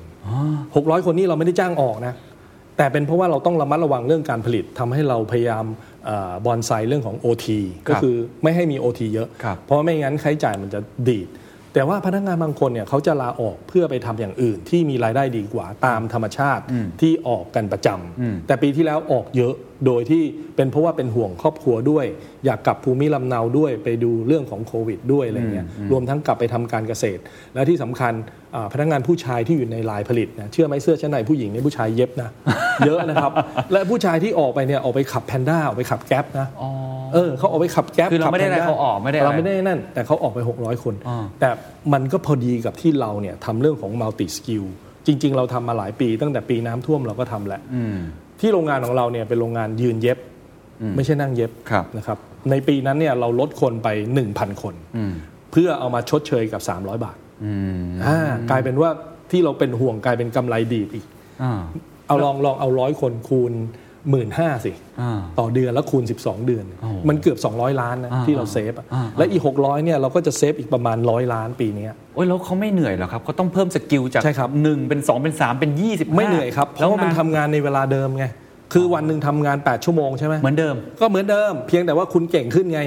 คุณทำได้หลายเรื่อง อืม ฮะวันนี้นะแพ็คกิ้งของเราเนี่ยเราโยกนะครับ คนทำโมดิ้งคนทำตัดนะในโรงงาน คนทำแพ็คกิ้งเราสามารถโยกคน 3-4ตำแหน่งนี้เนี่ยมา อย่าลืมว่ามันชอบมี Lazada Day Super Brand Day ใช่ป่ะ ใช่ ที่เป็นของ วั วัน น คน ช้อป โสด ปี้ อ่ะ วันคนอะไรก็แล้วแต่ 11 11 12 12 ผลิตไม่ทัน 33 อย่างเงี้ ใช่ไหมยฮะ แพ็คไม่ทั น แพ็คส่ง เพราะว่าแจ็คหมาบอกว่าต้องส่งภายใน 24 ชั่วโม ง ปีแรกๆมันก็บอก 72 แล้วก็มา 48 ตอนนี้บอก 24 ชั่วโมง ฮะ ต่อไปมันเอาไปกิ น สงสัยจะสั่งไปกิน เราต้องทำให้ทัน อ่า เพราะฉะนั้นวันที่มีการขายแบบเนี้ยยอดขายเราดีดขึ้นไปเกือบ 20,000 ออเดอร์ต่อวัน โอ้โหต้องรีบคว้าโอกาสนี้ให้ได้นะ ใช่ เพราะฉะนั้นเนี่ยคือเขาจะให้เรามีคือสิ่งที่จะทำให้ดีในการที่เราจะมีแบนเนอร์อยู่ในโลกออนไลน์ ฮะ นั่นคือ visualization ในเพจที่ 1 2 3 ครับ 4ทำยังไงเขาเข้าไปใน s h อ p e e หรือเข้าไปใน Lazada แล้วเจอ s a b i n a ง่าย อืมอืม นั่นหมายความว่าไม่ใช่แค่เราจ่ายเงินนะ อืม AI เป็นคนจัดนะ อืม AI อ่ะไอ้ Machine Learning เป็นคนจัดว่าแบรนด์ที่ขายเยอะจะมีโอกาสอยู่ในหน้าต่างเยอะ ครับ แบรนด์ที่มาทีหลังแต่อยากจะแซงหน้าต้องจ่ายแพ็กเกจ อ่าถูก แพ็กเกจหนึ่งสามแสนห้าแสนหนึ่งล้านแล้วแต่ช่วง ครับ วันช่วงปริมาณสัปดาห์ หรือเป็นเดือนก็แล้วแต่ เพราะฉะนั้นเนี่ยเราเนี่ยแทบจะไม่เคยจ่ายนะเราได้เพราะว่าเราเข้าไปได้แรก โอเค ๆแล้วเราก็เร็วในเรื่องของบริการ เพราะฉะนั้นวันนั้นเนี่ยคนตัดอาจจะหยุดงานตัดก่อน คนตัดคนเย็บคน QC มาช่วยกันแพ็ค ครับ ถึงเวลาวันนั้นมันผ่านไปก็กลับไปทำงานตามเดิม โอ้มันอาจายมากเนาะ ใช่ครับ แล้ว มันอาจายกันทั้งหมดเลย แล้วผมสนใจกระบวนการนี้ซึ่งจริงๆมันมันพูดเหมือนง่าย ใช่ แต่ ครับ มันยากการที่ทำ ใช่ครับ ให้ทุกคนเนี่ยมีทักษะเหมือนโรนัลโดเหมือนเมสซี่ ใช่ใช่ เล่นกอง ใช่ หน้ากองหลังสลับตำแหน่งได้เนี่ย ใช่ สอนเขายังไง ครับ เทรนเขายังไง ครับ เปลี่ยนไมซ์เซ็ตเขายังไง งานที่ยากสุดคืองานเย็บ อืม งานที่ง่ายสุดคืองานแพ็คและไอ้ที่มันล้นมันคืองานแพ็คเพราะฉะนั้นตรงเนี้ยโดยปริยายมันทำได้อยู่แล้ว เป็นเบสิกอยู่แล้ว ใช่แต่ภายใต้งานเย็บที่ยากเนี่ยเชื่อไหมครับ เรามีโปรไฟล์ของพนักงานทุกคนโปรไฟล์พนักงานทุกคนเนี่ยเหมือนกับพนักงานทุกคนมีสมุดพกของตัวเอง แล้วรู้ว่าตัวเองอ่ะในในลายผลิตเนี่ยมีจากเย็บผ้าหกหกประเภท ครับ จากซิกแซกจากลาเข็มเดี่ยวเข็มคู่ จากพงจากแซกจากเหล่านี้เนี่ยสมัยก่อนเนี่ยเฮ้ยไอคนนี้เย็บเป็นอยู่จากเดียวมันก็เย็บอยู่จากเดียวอ่ะ อืมอืม ใช่ไหม ครับ แล้วมันมีทั้งหมด 28 ขั้นตอน เดี๋ยวนี้เราเรียกว่าประมาณ 28 ขั้นตอน ไม่ใช่ 40 ขั้นตอนเหมือน ครับ สมัยก่อน ครับ นะ เราอยากให้ทุกคนเป็นทุกขั้นตอน และเราอยากให้ทุกคนเย็บเป็นทุกจักร ฮะ เราอยากให้ทุกคนเย็บเป็นทุกประเภทของผ้า นั่นคือเราจะฝึกให้ทุกคนเนี่ยเป็นโรนัลโด ใช่ปะเออ แต่มันก็ไม่มีทางไปจุดร้อยเปอร์เซ็นตามนั้น ครับ ถ้ามันได้ตามนั้นมากเนี่ยก็ถือว่าโชคดี แต่มันเรารู้อยู่แล้วว่าคนมีความสามารถไม่เท่ากัน แต่อย่างน้อยเนี่ยเราเก็บข้อมูลของคนพวกนี้ของพนักงานว่าวันนี้เนี่ยเขาอยู่ในเลเวลไหน เราแบ่งเป็นสีสีสีนะครับ แล้วแต่ละสีเนี่ยมันจะไปโชว์บนยูนิฟอร์ม อ๋อว่าคุ คื ณ อ ทำ ตอ อะ น ไรได้บ้า แรง กๆเนี่ยมันมีไฟล์อยู่นะ แล้วมันก็อยู่ในคอมพิวเตอร์ใช่ ฮะ ป่ะบอกเฮ้ยแล้วใครจะรู้ล่ะ เอามันแปะไว้นี่เลยเหมือนบ้างเลย เออเหมือนบ้างว่าคุณทำอะไรได้บ้าง เราจะมีตัวอักษรย่อนะของประเภท จักรอ่าแล้วก็มีสีมาบอกว่า เห ป มือ ระ นเวลาเภทเล่นเนี้ย เกมแล้วมีสกิล ใช่ สกิล สีก็จะบอกว่าประเภทนี้คุณได้อันดับหนึ่ง แล้ว แล้วให้เขารู้มีจำนวนปีของอายุงานด้วยนะ โอ้ บางคน 3 ปีแต่โอ้โห มีครบแบบเก่งๆเลย อ่า กับอีกคนหนึ่งอยู่มา 10 ปี แต่มีแค่ 2 ตัว แทนที่จะมี 6 ตัว เขาก็จะกระตือรือร้นอยากจะ เขาจะ ป็น รู้สึกว่าเฮ้ยไอ้น้องคนนี้เพิ่งเข้ามาใหม่อืมอันนี้ก็คือสิ่งที่เรากระตุ้นเขา ครับ เพื่อให้เขาเกิดการอยากจะเรียนรู้แล้วอยากเก่งไงเราอยากจะให้มีคนเก่ง อืม เรากระตุ้นคนให้เป็นคนเก่งตลอด ครับ เวลา น่าสนใจมากครับอ่ะทีนี้กลับมาที่ตัวธุรกิจ เราคุยกันไปแล้วว่าผ่านจากจุด OEM ขึ้นมาสร้างแบรนด์แล้วก็บีทมาต่างๆ จนไปถึงจุดที่เป็น seamless ใช่ไหม ครั เป็ บ นโปรดักที่น่าสนใจ ครับ ตอนนี้มันก็มีอีก chapter หนึ่งอีกเกมหนึ่งก็คือเรื่องของออนไลน์ อันนี้เป็นเรื่องของการหา market ครับ ขายของและที่มันเปลี่ยนแปลงไป ครับ Wake Up Call คืออะไรครับ 2017 ใช่ไหมครับได้ข่าวว่าเป็นจุดเริ่มต้นจาก 0%ที่เราเรียกว่า non ครับ retail ครับ store ถูกไหมฮะอ่ะเราเราเปลี่ยนยังไงฮะ ครับเวลานั้นเนี่ยมันมีจุดหนึ่งที่เรามองเห็นว่าตลาดเนี่ยมันเริ่มมาแล้ว อืม นะแล้วเราก็รู้สึกว่าพนักงานบางคนเนี่ยเราเราไม่เคยมีกฎว่าห้ามใช้โทรศัพท์มือถือในเวลาทำงาน ตอนนั้นมันอยู่ในจุดที่กำลังคิดกับฝ่ายบุคคลว่าเราจะสร้างกฎเกณฑ์ไหมซึ่งจริงๆผมเป็นคนที่ไม่ชอบสร้างกฎเกณฑ์เลย อืม แล้วที่บริษัทเนี่ยผมบางทีถูกพนักงานที่อาจจะรุ่นเก่าหน่อยมาตำหนินะถึงแม้ว่าจะเป็น c ีอนะบอกเนี่ยบริษัทไม่เรียบร้อยไม่มีระเบียบก็เพราะว่าพี่เนี่ยไม่ค่อยแบบเข้มง วด เออเพราะผมมองเป็นโอกาสหมดอะ อ่า ผมยิ่งคิดว่าถ้าเราไปสร้างกฎเกณฑ์อะยิ่งยิ่งจะทำให้เขาถอยหลัง ครับ เพราะว่าผมเชื่อว่าในมือถือเนี่ยมันมีทั้งประโยชน์และโทษ อืม สำหรับงานนะในเวลางาน ครับ เอ่อเราก็ไปดูว่าไอ้เด็กคนไหนมันชอบช้อปปิ้งวะเวลาที่ทำงาน ผมเลือกมา2อสามคนนะครับที่เป็นอายุแบบ 20 ต้นๆเพิ่งมาทำงานได้ไม่กี่ปี อืม แต่ไม่ค่อยตั้งใจทำงานนะเราก็ถามเขาว่าทำอะไรเหรอวันๆเขาก็บอกว่าเขาช้อปปิ้งเขาก็เปิดให้ผมดู นี่คือหลายปีแล้วนะ ฮะ เราก็เลยบอกว่าเออถ้างั้นน่ะลองมาทำให้ซาบีน่าไหมเราก็เลยตั้งหน่วยนี้ขึ้นมา แบบเล่นๆนะ จากสองคนที่ไม่ค่อยต้องใจ ใช่ใช่ ทำงาน ใช่ใช่ใช่ใช่แล้วหลังจากนั้นก็หาคนนี้ไม่ตั้งใจทำงาน แต่ชอบซื้อของในมือถือ เพราะพวกเนี้ยเขาคือยูเซอร์เพราะเขาคือยูเซอร์เขารู้ว่าอะไรมันเฟรนลี่ไง อืมเขาใช้เป็นคน แล้วเขาก็ แรกๆ จะรู้ว่าไออีระบบที่ไอทีที่อยู่แต่ในห้องเนี่ยไม่เป็นผู้ชายนะไอทีมันเขียนมาเนี่ยโอ้โหขั้นตอนมันเยอะแยะมันเฟรนลี่ที่ไหนล่ะ แล้วมันจะสู้ได้ยังไง ครับ ทำไปทำมาเด็กก็เริ่มเอาสินค้าไปเข้าแพลตฟอร์มของตลาด ครับ เช่น Lazada s h o p e e ครับ นะที่ที่จะพูดคำว่าติกิพอดีติกิเนี่ยมันเป็นเจ้าหนึ่งที่ใหญ่ในเวียดนาม อ๋อ เป็นอีคอมเมิร์ซหมืกั ใช่เป็นอีคอมเมิร์ซเหมือนกัน แต่ว่าตอนนั้นน่ะเราก็เริ่มจากตรงนี้ครับ อืม พอเริ่มจากตรงนี้ปุ๊บ อีกจุดหนึ่งมาถึงอีกระดับหนึ่งก็คือตอนโควิด ครับ เฮ้ยโควิดมาทำไงให้ตรงนี้มันดีขึ้นวะ แล้วคนขายก็ไม่ได้ขายใช่ไหมทำยังไงอ่ะก็ทำเป็น Facebook Live ก่อนหน้านั้นเนี่ยเราใช้อินฟลูเอนเซอร์เราใช้อินฟลูเอนเซอร์มา 5 ปีแล้วนะ ตั้งแต่คำว่าไมโครอินฟลูเอนเซอร์ยังไม่มี ตั้งแต่คำว่า KOL ยังไม่มีใครรู้จักนะเราก็เราก็ใช้ยุคนั้นเนี่ยยุค 5-6 ปีที่แล้วเนี่ยมันจะมีแบบ คนที่เขาจะมีผมผมใช้คำว่า ผมใช้คำว่าเขามีกลุ่มของอินฟลูเอนเซอร์ในมือเขา 50 คน อ่า โอเค คอยส่งให้เอเจนซี่ โอเค แต่ผมเนี่ยได้ดีลจากคนเนี้ยให้มาเป็นพาร์ทไทม์ของเรา อ๋อ เพราะฉะนั้นเวลาผมใช้เนี่ยมันจะถูกมาก ก็เหมือนเป็นกึ่ง อ่า กึ่งเอเจนซี่โมเดลลิ่ง ใช่ แต่ว่าตอนหลังเนี่ยมันไม่จำเป็นต้องใช้แบบนี้ละ เพราะว่าทุกคนเป็นอินฟลูเอนเซอร์ได้หมด เราไดเ c กได้เลย ที่เราเข้าไปหา ที่เรารู้ว่าเขามีแฟนคลับเท่าไหร่ ครับ มากน้อยแค่ไหนนะครับตรงเนี้ยมันเป็นสิ่งที่เป็นจุดเริ่มต้นที่ทำหลายๆเรื่องในเชิงของดิจิทัลมาร์เก็ตติ้งนะครับแล้วก็การการใช้งบการตลาดที่เราใช้ปีหนึ่งประมาณร้อยล้าน ครับ บางปีเราใช้ 150 ล้านนะก็เริ่มใช้น้อยลง ใช้น้อยลง แล้วก็มาใช้ให้มันตรงทาร์เก็ต ให้มันแม่นอย่างเมื่อกี้ที่เรา ใช่ ที่เมื่อกี้ผมเล่านะ อ่ามั มันก็จะตรงกลุ่มแล้วมันก็จะมันก็จะทำให้ได้ประสิทธิภาพของการใช้เม็ดเงิน อ่า ครับ วิธีการขายของแบบออฟไลน์แล้วกันพูดแบบปกติก็คือหน้าร้าน ผมว่าทางพี่บุญชัยคงเชี่ยวชาญ ครับ แต่ออนไลน์ผมว่าแกมมาไม่เหมือนอีโค y ิสเต็มไม่เหมือนทัชพอยต์ก็ไม่ ครับ เหมือน ครับ เราเข้าใจมันยังไงแล้วเราพัฒนายังไงให้มันขายดีครับ ต้องบอกว่าผมไม่เคยทำเองเลย แต่ผมรู้ว่าเด็กรุ่นใหม่เนี่ยเก่ง เราตอนเนี้ยสาคนที่ผมมีเนี่ยอายุต่ำกว่า 25 หมด เมื่อกี้จากสองคนเป็นสามสิบแล้ว ใช่เป็น 30 คนเนี่ยสาคนใน 3 ปี แล้วเราก็คิดว่า 30 คนเนี่ยน่าจะพอ เรามีแม้กระทั่งซื้อมีเดียเองนะ เป็น in-house agency เอง แต่เราก็ใช้ข้างนอกนะครับ ครับครับ แล้วก็ดูประเมินผลของการใช้แต่ละโปรแกรม แต่แต่ละแต่ละแคมเปญที่เราใช้มันจะมีแคมเปญย่อยแคมเปญใหญ่แคมเปญกลางของแต่ละทาร์เก็ต ครับ แล้วมาประเมินเมื่อกี้ก่อนมาประชุมยังประเมินกันอยู่เลย ว่าเฮ้ยถ้าอย่างนั้นทำไมไม่ทำเอง ถ้าเกิดว่าเราคิดว่าถ้าเราทำเองเราทำได้ดีกว่านี้ แต่การที่เรายังใช้เอเจนซี่ข้างนอก ซึ่งส่วนใหญ่เป็นสตาร์ทอัพเราจะรู้เลยว่าคนไหนคีนเรื่องไหน บางครั้งเขาก็ยังพลาดในเรื่อง บางบางบางบริษัทถ้าพูดชื่อขึ้นมาเนี่ยผมว่าที่นี่รู้จักนะครับก็ยังทำงานพลาดก็ยังมีนะครับเหล่านี้เนี่ยคือการมองตัวเองแล้วก็ปรับเข้ามาทำถ้าถามผมเนี่ยในเรื่องออฟไลน์เนี่ยผมจะถนัดมาก เพราะผมเริ่มมาจากการเป็นอ่าเซลล์ต่างจังหวัด ครับ แล้วก็เป็นผู้จัดการจนกระทั่งไล่มาเป็น CEO แต่เป็นเพราะไปทำ OEM โตนะก็เลยได้โอกาสที่เป็นผู้บขึ้นมาเป็นผู้บริหาร แต่ถ้าถามออนไลน์เนี่ยเรามองว่าถ้าเราไปเนี่ยเราช้าทุกวันเนี้ผมเรียนรู้จากพนักงานตลอด วันวันช่วงจังหวะไหนที่ไม่มีประชุมหรือว่างนะหรือไม่มีนัดอะไรนะ ผมจะไปนั่งล้อมรอบกับไอ้กลุ่ม ที่มันขาย ตอบคำถามไอ้แชทบอทอะไรไม่ยอมใช้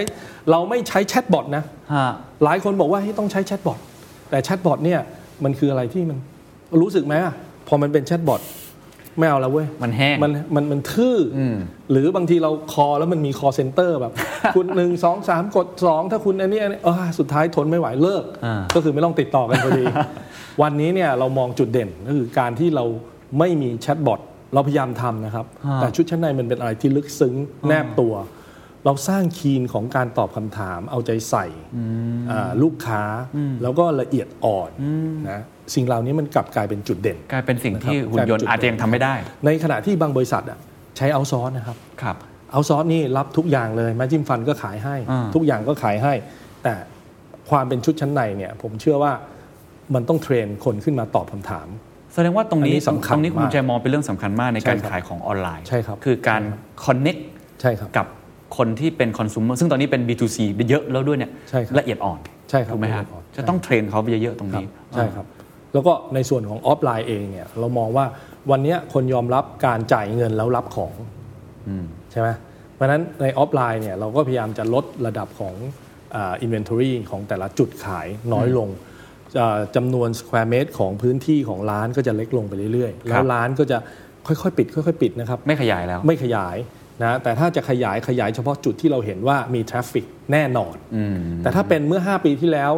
อาถอยหลังไปแต่ละปีเนี่ยเราเปิดร้านใหม่เนี่ยปีหนึ่งประมาณ 20-30 จุดเลยนะครับ แต่จากนั้นมาเนี่ยเราทยอยค่อยๆ ปิดปิดปิดปิดมา แต่ยอดขายเราไม่ตก ยอดขายต่อร้านเนี่ยยอดขายต่อร้านเนี่ยไม่ตกนะค ครั รับบ จนทั้งปีโควิดนะครับตอนถึงปี 19เนี่ยยอดขายเรายังโตอยู่ก็เพ ครั ราะ บ เราก้าวมาที่ 60%ของ Target อ่า แล้วเราก็ โอเค มีสินค้าที่เป็น โอเค ฮีโร่ แล้วก็พัฒนา product ไปด้วย โปรดักต์แล้วเราก็ยังมีโปรแกรมให้คนออฟไลน์เนี่ยเรียนรู้ว่าโปรแกรมของเราเรียกว่า Sabina at Home คำว่า Sabina at Home ก็คือเวลาอ่าผู้หญิงคนหนึงเข้าไปในร้าน แล้วบอกว่าอยากได้เสื้อในตัวเนี้ยสี่ตัวสี่ตัวนะครับ แต่ว่าเป็นอ่าอ่าอาจจะไซส์ 32B นะ32B สีครีม แต่ในร้านมีตัวเดียว อ่า ถ้าเป็นเมื่อก่อนทำไงอีก 3 ตัว ครับ เอ่อคุณพี่เอ่อคุณลูกค้ากลับมาอีกทีอาทิตย์หน้าได้ไหมคะ หรือไม่ก็เดี๋ยวรอเดี๋ยวนะคะ หนูจะโทรศัพท์ไปถามร้านข้าง ใช่ ๆ เพื่อให้พี่ไปเอา แต่ปัจจุบันเนี่ยลูกค้าสามารถจ่าย 4 ตัวเลย แล้วเอาถือกลับบ้านตัวหนึ่งหรือจะไม่ถือกลับบ้านก็ได้ แล้วอีก 3 ตัวไปส่งพรุ่งนี้เคลลี่ไปเคาะประตูที่บ้าน โอ้นี่ O2O อย่างแท้จ ใช่ ริง ครับ นะฮะ ใช่ครับ อ่า ก็เป็น O2O ไป เพราะฉะนั้นวันเนี้ยมันก็เลยทำให้แรกๆเนี่ยนะเราโปรโมทโปรแกรมนี้เนี่ยนะคนขายไม่ชินกับการใช้ ครับ โปรแกรมจนกระทั่งโควิด ถูกโดนบังคับ ถูกโดนบังคับว่าต้องทำโดยที่เพราะว่าร้านมันปิด ครับ เขาคือคือแต่ละร้านของเราเนี่ย PC แต่ละคนเนี่ยจะมีลูกค้าในดวงใจ ลูกค้าในดวงใจไม่ได้มีเยอะนะครับ ครับ มีประมาณ 50 คนร้อยคนแล้วแต่ว่าเอ่อเขตนั้นมันใหญ่มากน้อยแค่ไหน ลูกค้าในดวงใจคือลูกค้าประจำของเขาที่เขามี Data ของลูกค้า แต่เราไม่เคยเอาเก็บรวม แต่ตอนนี้เราเก็บรวมแล้ว แต่ก่อนเนี้ยก็คือสายเซลล์เนี่ยที่เขาเก่งๆเนี่ยเขาก็จะทำข้อมูลเหล่านี้เอาไว้คอยโทรศัพท์ เรียกลูกค้ามาที่ร้าน เป็นแมนนวลของเขาเอง ใช่ จนทั้งเรามีไลน์กรุ๊ปนะเราก็บอกให้เขาทำไลน์กรุ๊ปแล้วก็เป็นไลน์กรุ๊ปเฉพาะแต่ละจุดแต่ละจุดแต่ละจุด เป็นไลน์ละเป็นเป็นไลน์ร้านค้า ครับ เพื่อดึงให้ลูกค้ามาที่ร้าน แต่ตอนเนี้ยไอ้ไลน์เนี่ยมันกลายเป็นไลน์ที่ขายของไปในตัว ขายไปด้วยเลย ขายไปด้วยเลย เป็นหน้าร้านเลย ก็ถ้าเกิดเราฝึกคนพันกว่าคนน่ะที่มันเป็นออฟไลน์อะให้ขายของออนไลน์ด้วย โอ้น่าสนใจ แล้วก็ มาก ให้ส่งของโดยพฤติกรรมของคนยอมรับการซื้อของแบบมาส่งที่บ้า ต น อนนี้เขายอมแล้ว ใช่เขาเข้าใจแล้วนะพฤติกรรมของคนเข้าใจแล้ว ครับ ในประเทศเราเนี่ยเอ่อตามตัวเลขที่เราดูนะแต่ผมคิดว่าเขาจัดเก็บไม่ค่อยดีนะ อ่า ที่เราได้มาจากเอ่อทางทางตัวเลขอุตสาหกรรมของการซื้อออนไลน์เนี่ ครั ย บ บอกว่าคนไทยเนี่ยซื้อออนออนไลน์เทียบกับออฟไลน์แค่ 3%เอง อ่าใช่ผมเคยได้ตัวเลขนี้เหมือนกั ใช่ไหม ใช่ครับ แต่เรายังมองว่ามันน่าจะ6%นะอ่ะเราตีซะว่าเป็น 6 แต่ถ้าเทียบกับจีนน่ะจีนมันไป 26ถึง30 แล้วนะ ใช่ ใช่ป่ะ ครับ แต่พอเขา 26ถึง30 เขานิ่งนะก็เรียกว่าประมาณเอ่อเกือบ 30%คนซื้อชอบซื้อออนไลน์ ครับ แต่เดี๋ยวมันอาจจะดีดขึ้นมาอีก ถ้ามันมีแอปอะไรดี ๆ ที่มันให้ความเอ่อง่ายหรือความเชื่อมั่นมากขึ้น ครับ ตรงนั้นในอเมริกาเนี่ยประมาณ 16%ถึง 20%แต่บ้านเรา 3%แต่สบีน่าอยู่ที่ 20 แล้วนะ โอ้สมัยหน้ายี่สิบเลย อ่าเพราะฉะนั้นเนี่ยหมายถึงสัดส่วนการขาย ครับครับเข้าใจครับ แต่ถ้าเกิดว่าตลาดเนี่ยมันจาก 6%ดีดขึ้นมาเป็น 26 20 30 เหมือนจีนน่ะ ก็ยังมีโอกาส นั่นหมายความว่าเราอ่ะก็มีโอกาสที่จะโตขึ้นมาในเชิงของธุรกิจที่ทำกำไรที่ดีกว่า อืมอืมเนี่ยคำคำถามนี้ต้องถามเลยว่าค่าเฉลี่ยประเทศไทยเนี่ยอาจจะ 3-6%แม้แต่รีเทลระดับประเทศนะสองสามเจ้าเนี่ยที่เราเห็นกันเนี่ย ครับ ก็ทำได้ตัวเลขแค่แตะที่ประมาณนี้ ครับ สบีน่าไปที่ 20 ได้ยังไงฮะ เออก็ที่เล่ามา ทั้งหมด มีเคล็ดลับอื่นอีกไหมคือทำยังไงให้มันเปลี่ยนได้อย่างรวดเร็วขนาดนี้ทำไมภายใน 3 ปีเองนะฮะที่เรา ใช่ครับ เออ ก็ก็คือใช้คนถูกคน เลยครับ ใช้คนที่เป็นถ้าเมื่อกี้ผมบอกว่าผมไปทำเนี่ยป่านนี้มันไม่ถึงหรอก ต้องคนที่เป็นหัวใจ มันไม่มีทางถึง ต้องเป็น ใช่ คนที่เข้าใจ ใช่ครับต้องเป็นคนที่เข้าใจใช้คนถูกคน แล้วก็ mindset มันต้องได้นะครับเห็นไหมครับว่ารีเทลหลายๆรายเนี่ยที่เป็นรีเทลใหญ่แล้วก็ไม่เอ่ยชื่อนะค ครั รับ บ ก็พยายามทำออนไลน์ทำออนไลน์แล้วก็เปลี่ยนมาหลายรอบแล้วนะครับเปลี่ยนไปจอยกับคนนู้นคนนี้หลายรอบก็ไม่ไม่ค่อยสำเร็จ เพราะว่ายังใช้คนเก่าที่เคยทำออฟไลน์ให้มาทำออนไลน์ไง แล้ววันเนี้ยเราก้าวข้ามถึงขั้นเอาคนออนไลน์น่ะไปทำออฟไลน์แล้วนะ ถูกเปล่า ฮะ เราสวิตช์แล้วนะ อ่า แล้วการทำมาร์เก็ตติ้งของเราแคมเปญใหญ่เนี่ยเราคิดให้ออฟออนไลน์ก่อนนะ ออนไลน์เฟิร์สเลย คิดออนไลน์แล้วค่อยลามไปที่ออฟไลน์ มันกลับกันกับอดีตโดยสิ้นเชิง อืมอืมอืมน่าสนใจมาก เพราะว่าจริง ๆ วิธีการในการหาชแนลใหม่ ๆ ในการขายตอนเนี้ยเป็นสิ่งหนึ่งที่คนพยายามมาก ใช่ครับ O to O เราพูดกันมาเยอะมาก แต่ทำยังไงให้มันเกิดขึ้นจริง นี่ผมอาจอยากถามมุมมองเรื่องของ O to O นิดนึงครับส่วนตัวเนี่ยพี่บุญชัยเชื่อไหมครับว่าอนาคตบาลานซ์หรือสมดุลของ O to O ออฟไลน์ to ออนไลน์มันจะเป็นยังไง มันจะกลายเป็นออนไลน์ 50%ไหมหรือจะ 30%แบบจีน ในประเทศไทยมันจะเป็นยังไง หรือจริงๆออฟไลน์ยังจำเป็นอยู่ ผมผมไม่มีเป้าหมาย แล้วผมก็ไม่คาดการณ์แต่ผมรู้ว่าต้องโตขึ้นแน่นอน แล้วโตขึ้นเรื่อยๆ โตขึ้นเรื่อยๆ ก่อนอาตอนปี 19เนี่ยเราทำ projection 5 ปีนะครับ ให้กับนักวิเคราะห์แล้วก็นักลงทุนเนี่ย ครับ เราบอกว่าภายใน 5 ปีเนี่ยไอไอออนไลน์ของเราเนี่ยไอ NSR ของเราเนี่ยจะโตไปถึงอ่า25%ใน 5 ปี ปรากฏว่าแค่ปีเดียวมันมา 20%แล้ว เพราะฉะนั้นวันนี้ ยั มัน งโตได้ ทำอี ถึงก ก ว่านี้ เนี่ยก็ไม่กล้าพูดแล้ว ผมว่ามันจะไปเร็วมากครับ โอเคครับ ครับ อ่ะดัง มั นั้น น มันก็เหมือนกับพฤติกรรมเราที่เปลี่ยนไปนะ ครับ วันนี้เนี่ยคนสั่งของมาทานโดยที่ไม่ต้องออกไปทานข้างนอก อืมอืมเพราะฉะนั้นแผนหลังจากนี้ก็คงจะบุกอันนี้อย่างเต็มตัว ใช่ครับ ผมทราบว่ามีแผน 5 ปีใช่ไหมฮะหรือ ครับ หรือ 3 ปีผมไม่แน่ใจเนาะ ครับ อาจจะเล่าให้ฟังนิดนึงว่าเรามองอนาคตเอาที่พอเล่าได้ก็แล้วมองไป ครับ ทางไหน ผมเข้าใจว่าคงเน้นไอตัวออนไลน์มากขึ้น ครับ คงเน้นในตัวรีเจียนมากขึ้น ครับ ด้วย ครับ เล่าให้ฟังนิดนึง จริงๆแล้วต้องยอมรับนะเมื่อก่อนเนี่ยเวลาเราวางแผนเอาแค่แผนปีก่อน อ่ะ เราวางแผนตอนปลายปีเพื่อสำหรับปีหน้าเราก็สบายใจเรียบร้อยแล้วงานเราแล้วก็อีกครึ่งปีค่อยมาดู แต่เดี๋ยวนี้เนี่ยดูมันทุกเดือนเลย ปรับมันทุกเดือนเลย เมษาถึงจะลงตัวนะเมษาถึงลงตัว เพราะฉะนั้นพอบอกว่าไป 5 ปีเป็นยังไง เอาแบบละเอียดละเอียดเนี่ยผมบอกว่าผมไม่บอกดีกว่า เออ เพราะว่าพูดไปมันก็ไม่มันก็ต้องเปลี่ยน เดี๋ยวต้องปรับอยู่ดี มันต้องเปลี่ยนแน่ ๆ เพราะว่าเซอร์เคิลของแต่ละเรื่องอะมันสั้นมากนะแล้วมันสั้นนะมันไม่ได้เอนจอย นะ มันไม่ได้เอนจอยนาน ครั ๆ บ แล้วค่อยมาเปลี่ยนทีหนึ่งไม่เหมือนเมื่อก่อนนะ ทุกสิ่งทุกอย่างมันเปลี่ยนเร็วมาก อันนี้อายุมากขึ้นมากขึ้นนะ นึกว่าจะทำงานน้อยลง กลับยิ่งเหนื่อยเข้าไปอีกนะ แต่มันสนุกมากเลยนะครับ ครับ เพราะว่า ครับ มันมีเรื่องใหม่ ๆ ให้เราเรียนรู้ วันนี้เนี่ยถึงแม้จะเป็น CEO ผมบอกได้เลยว่าผมเนี่ยเรียนรู้จากเด็ก ๆ ที่บริษัททุกวัน เออ เออเมื่อกี้ก่อนมายังถามเลยบอกว่า เฮ้ยลูกอะไรมันแปลว่าอะไร อ่า ไอ้คำว่าลูก อะไรเออไอ้พวกไอ้พวกดิจิทัลมาร์เก็ตติ้งมันชอบพูดนะ อ่าอ่าอ่า ซึ่งเราเข้าใจผิด เราเข้าใจว่ามันคือการเอาเอาโปรดักชันที่ดีเนี่ยไปใช้กับอีกทาร์เก็ตหนึ่ง แต่ปรากฏว่าจริง ๆ มันกลับกันคำว่าลูกอะไรของเขาที่เขาพูดเนี่ยมันหมายถึงเอา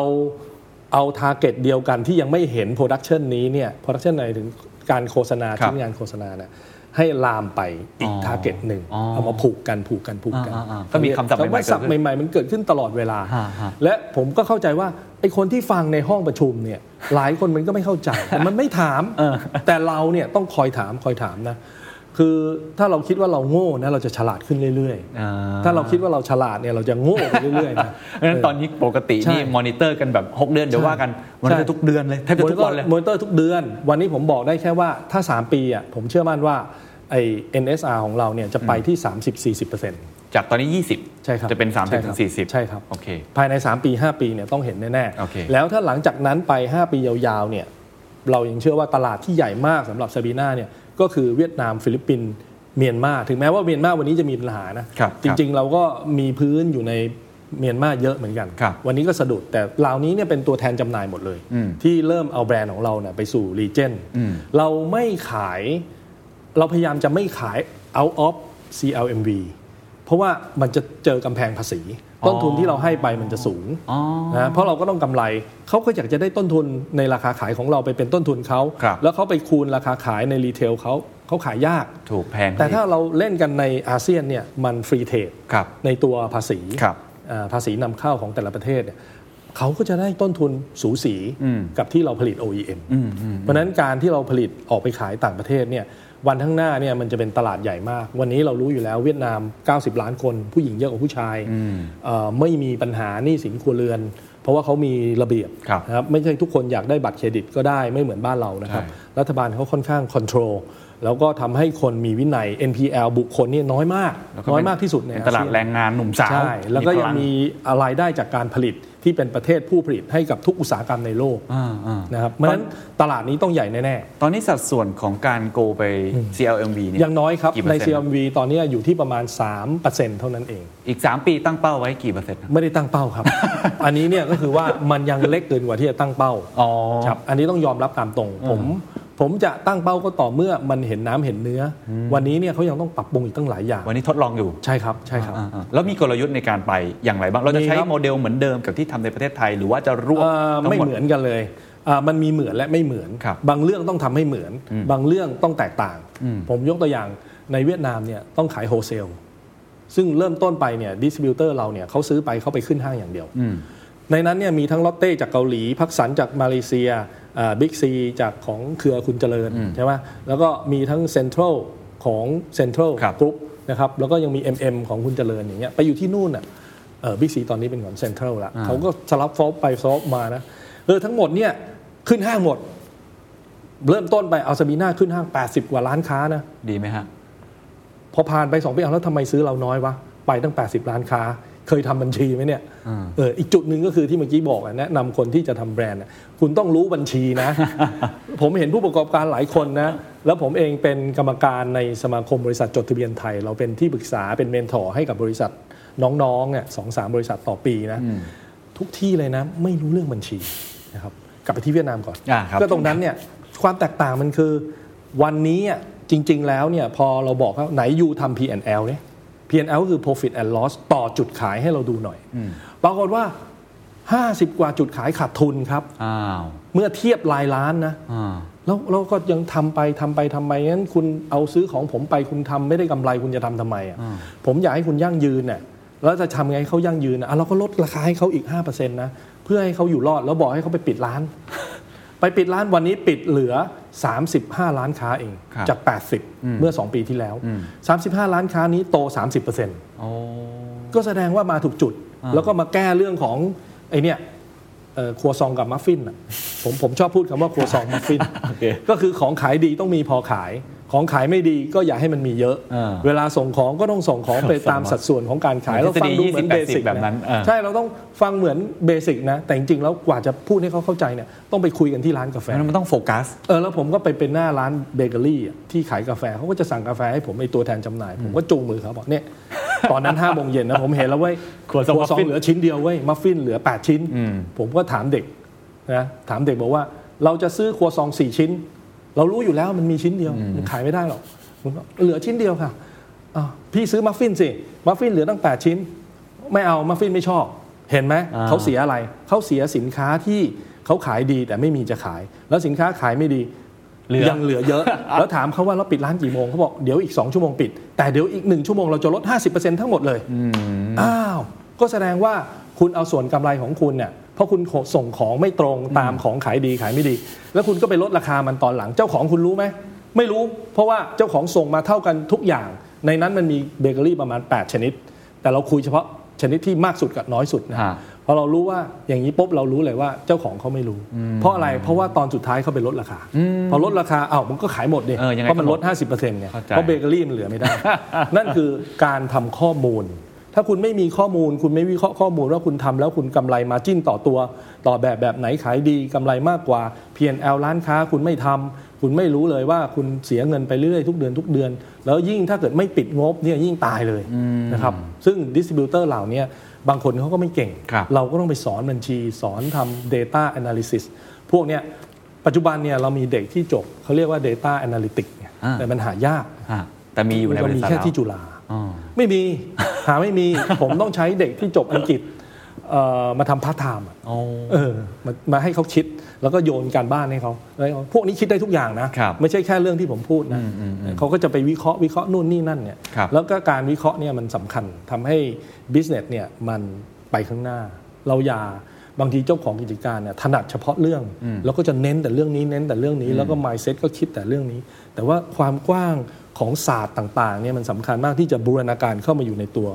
ของของคนที่จะทำแบรนด์ ครับเพราะฉะนั้นในอนาคตตลาดที่มุ่งไปคือออนไลน์ ใช่ กับในต่างประเทศ ซึ่งในต่างประเทศเนี่ยคงค่อยๆทดลองกันไป ครับ แล้วก็ต้องใช้เนี่ยโมเดลแบบครัวซองมัฟฟินตามดิสติบิวเตอร์ พูดไปผมยังไม่ได้ตอบเลย เวียดนามมันต่างกับไทย ยังไงเนี่ยคือพอเราไปดูตลาดดีๆเนี่ยอ๋อไอแบรนด์ที่มันขายอันดับหนึ่งก็คือแบรนด์เยอรมันนะ ฮะ ที่ที่หนีคือเขาขายเมืองไทยน้อยลงมากๆเลยนะ เพราะเขาไปโฟกัสตรง เพราะ นู้ เขาไป น โฟกัสที่เวียดนาม แล้วเขาขายเยอะที่เวียดนาม แล้วทำไมเราเพิ่งไปไม่นานทำไมเราขายใกล้เคียงเขาอะผมไม่เชื่อหรอกเพราะเขาไปก่อนเราตั้ง 30 ปีเขาอยู่ที่นู่นเขามีโรงงานที่นู่น พอเราไปดูอ๋อเขาขายโฮเซลโฮเซลก็คืออาเจ้าของคนหนึ่งที่เป็นหยีปัวซื้อไปแล้วไปปล่อยอีกร้อยล้านค้า ครับ นั่นแหละแต่เราไม่ได้ไป อืม วันนี้ก็พยายามจะเจาะช่องทางโฮเซล อ่า แล้วในเวียดนามเนี่ยถ้าไปโฮจิมินห์เนี่ยมันจะคึกคักมากโดยเฉพาะช่วงเย็นนะครับช่วงเลิกงานนะเราจะเหมือนกับตลาดเอ่อประตูน้ำมาต่อกับบางลำพูมาต่อกับเอ่อสยามอย่างเงี้ย พลุกพล่านมากเลย ซึ่งแบบ คนเดิน พลุกอพล่ามเตอร์ไซค์อะไร ใช่ เยอะมาก มันเหมือนเราเมื่อสมัย 20 กว่าปีก่อน ครับ อีกตัวหนึ่งที่ต้องดูก็หนึ่งว่า pricing เราอ่ะมันแมทกับเมืองไทยไหมเมืองไทยเราขายตัวหนึ่งประมาณ 7 8 0 0 ครับ มาตรฐาน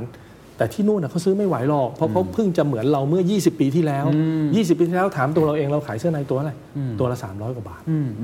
แต่วันนี้ 300 กว่าบาทเมืองไทยก็ต้องขายเยอะขึ้นนะ ฮะ เพราะว่าเศรษฐกิจมันฟุบลงมาหลังจากไอ้เว็บหนึ่งนะครับเออ งั้นเวียดนามก็ต้องดูเรื่องราคาด้วยเห ใช่ มาะ ครับ สมหรือเปล่า ดูราคา แล้วก็เน้นเน้นเป็นเน้นในในแง่ของชแนลเป็นโฮเซล ใช่ ทำไมที่ไมที่นั่นผมอันนี้ถามเป็นความรู้ทำไมที่นั่นถึงยังเป็นโฮเซลเลอร์อยู่ที่ที่ ก็เพราะว่า ได้ ประเทศเขาเพิ่ง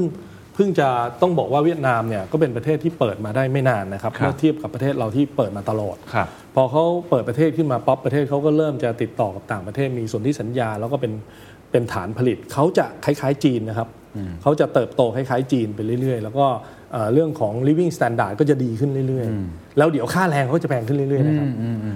นั่นคือเหตุผลว่าไอ้วันที่เราเป็นอันนี้ผมมาอีกคำถามที่ ครับ คุณทิ้งเอาไว้เนี่ยก็คืออันนี้น่าสนใจมากทำไมวันที่เราเปลี่ยนเป็น OEM อะมาเป็นแบรนด์ทำไมเราไม่ไปเปิดโรงงานที่ต่างประเทศ อืม อาจจะมีคำถามว่าสบีนาอนาคตจะไปเปิดโรงงานที่ต่างประเทศหรือเปล่า ครับครับ เราไม่เปิด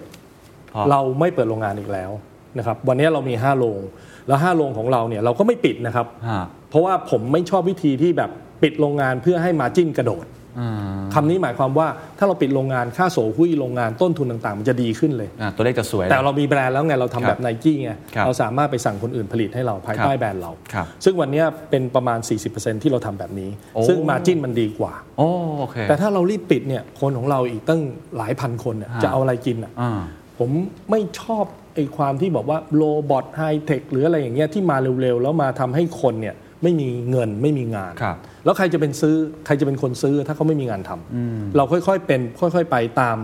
ความเป็นจริงของสภาพดีกว่า นั่นหมายความว่าเราไม่ขยายโรงงาน และเราไม่ไปเปิดโรงงานที่อื่น ถ้าเราจะไปเปิดโรงงานนั่นหมายความว่าเราต้องการคอสที่ต่ำลง และเรายังจะต้องทำแบบ OEM เหมือนเดิม เราถึงจะไปทำแบบนั้น แต่วันเนี้ย แต่ถ้าเป็นแบรนด์ไม่ทำ เราเป็นแบรนด์เราไม่จำเป็น อ่าแล้วกำลังการผลิตการผลิตพอ ตอนเนี้ยมันไม่พอ มันไม่พอตั้งแต่ปี 17 แล้วครับ ฮะ แต่เราใช้วิธีว่าจ้างคู่แข่งเราในอดีตมาเป็นผู้ผลิตให้เรา โอ้ คู่แข่งเราในอดีตก็คือเขาก็ทำ OEM เราก็ทำ OEM ครับ ออฟเฟอร์ราคาให้กับแบรนด์ในอังกฤษกับในฝรั่งเศสใช่ไหมแต่ตอนเนี้ย เขามองซาบีนาเป็นลูกค้า แล้วเรามองเขาเป็นซับคอนแทคเตอร์ก็คือเป็นซัพพลายเออร์ที่ดี แล้วเราก็รู้ชชั้นเชิงของการผลิตว่าคุณภาพมันต้องดี เราถึงจะลงออเดอร์กับเขา เพราะฉะนั้นในอนาคตเนี่ย ครับ ไม่ยังไม่ขยายโรงงาน ยักำงไม่ ลังการผลิตก็ใช้การจ้าง ใช่ครับ อย่างนี้ไปก่อ ใช่ น ครับ นะ ถ้าคุณดูธุรกิจเอ่อไปดูงบการเงินของธุรกิจคอสเมติกเนี่ย ครับ เราจะเห็นว่าเขามี gross profit margin 60เปอร์เซ็นต์ สูงมาก สูงมาก แล้วพอเราไปดูลึกๆเนี่ยเขาเป็นการว่าจ้างคนอื่นผลิต อ่าใช่ส่วนใหญ่จะเป็นอย่างนั้น ใช่ครับ แล้วเขาก็เริ่มจาก finish product มาใช้สมองกับการตลาด การทำช่องทางการจำหน่าย การทำโปรโมชั่นต่าง ครับ ๆ การทำโฆษณามากกว่า อ่า นะครับแต่ถ้าเรายังขยับถอยไปผลิตเนี่ยเราก็ต้องใช้สมองสองด้านเลย นะ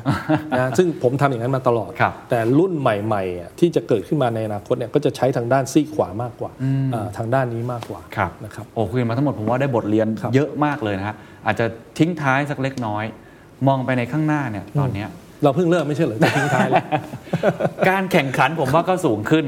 โอเคเราไปบุกเวียดนาม แต่อนาคตแบรนด์อื่นๆนะฮะไม่ไม่ใช่เฉพาะในตัวเอ่อชุดชั้นในเนาะ ครับ ทุกอย่างตลาดเปิดขึ้น ผมว่าแลนด์สเคปเปลี่ยนไป หลายๆ อุตสาหกรรมจีนเข้ามาแข่งขัน มีแบรนด์ต่างๆ เข้ามามากมายอาจจะเหมือนกับเป็นความรู้ให้กับหลายๆ ท่านที่ฟังอยู่แล้วกันนะครับว่า อนาคตหลังจากเนี้ยการแข่งขันมันสูงขึ้นตลาดเปิดมากขึ้นเนี่ยเราควรจะเตรียมตัวอะไร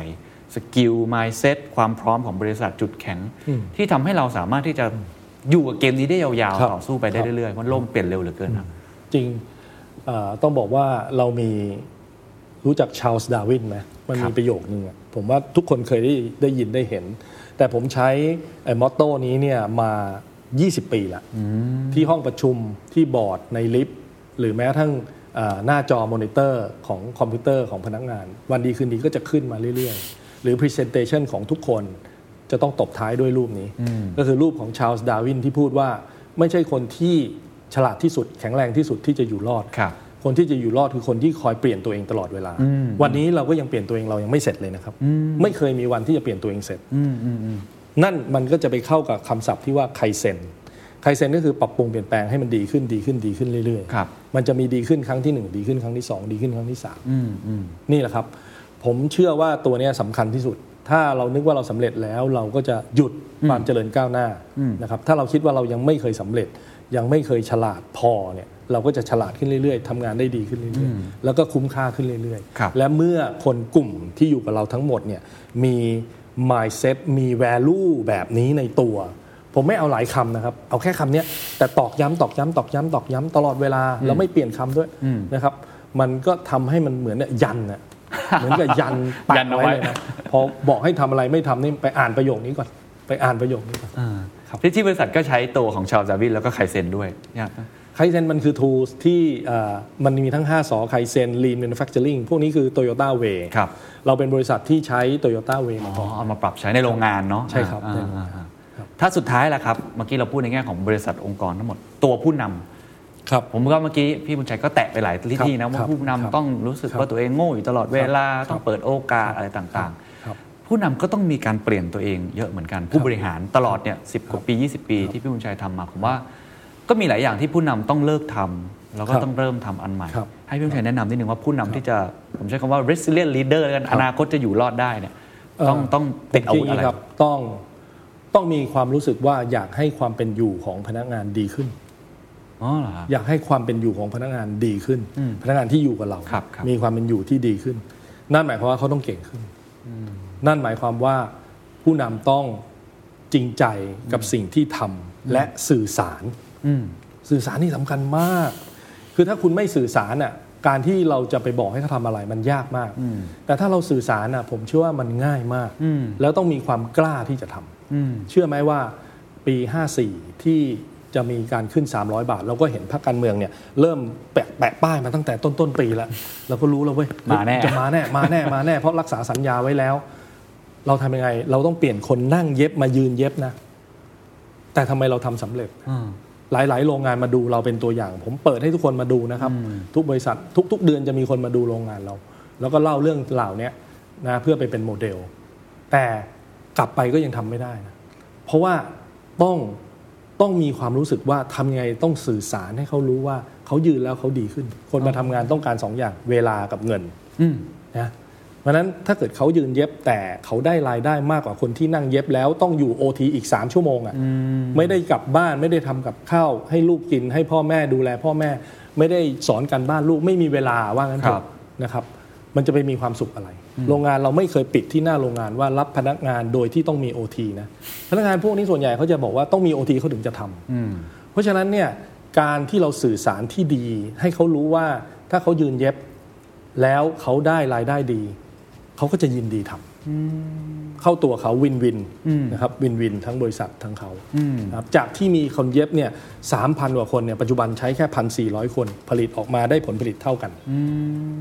แต่เป็นเพราะว่านวัตกรรมที่เมื่อกี้เล่าด้วยนะครับ มันทำให้ process สั้นลงขั้นตอนสั้นลง นั้นผู้นำที่ดีเนี่ยไม่ต้องคำนึงถึงตัวเองหรือบริษัทอย่างเดียว ต้องทำให้ชีวิตพนักงานหรือทีมงานดีขึ้นด้วย ใช่ครับ แล้วก็ต้องสื่อสารให้เขาเข้าใจด้วย ใช่ครับ โอ้ การที่จะให้เขาเข้าใจต้องสื่อสาร ครับ And that's the secret sauce. ถ้าคุณชื่นชอบ The Secret Sauce เอพิโซดนี้นะครับ ก็ฝากแชร์ให้กับเพื่อนๆ คุณต่อด้วยนะครับ และคุณยังสามารถติดตาม The Secret Sauce ได้ใน Spotify SoundCloud Apple Podcast Podbean YouTube และ Podcast Player ที่คุณใช้อยู่นะครับ และอย่าลืมติดตาม Facebook Fanpage The Secret Sauce เข้ามาติชมเข้ามาพูดคุยกับผมได้เลยนะครับ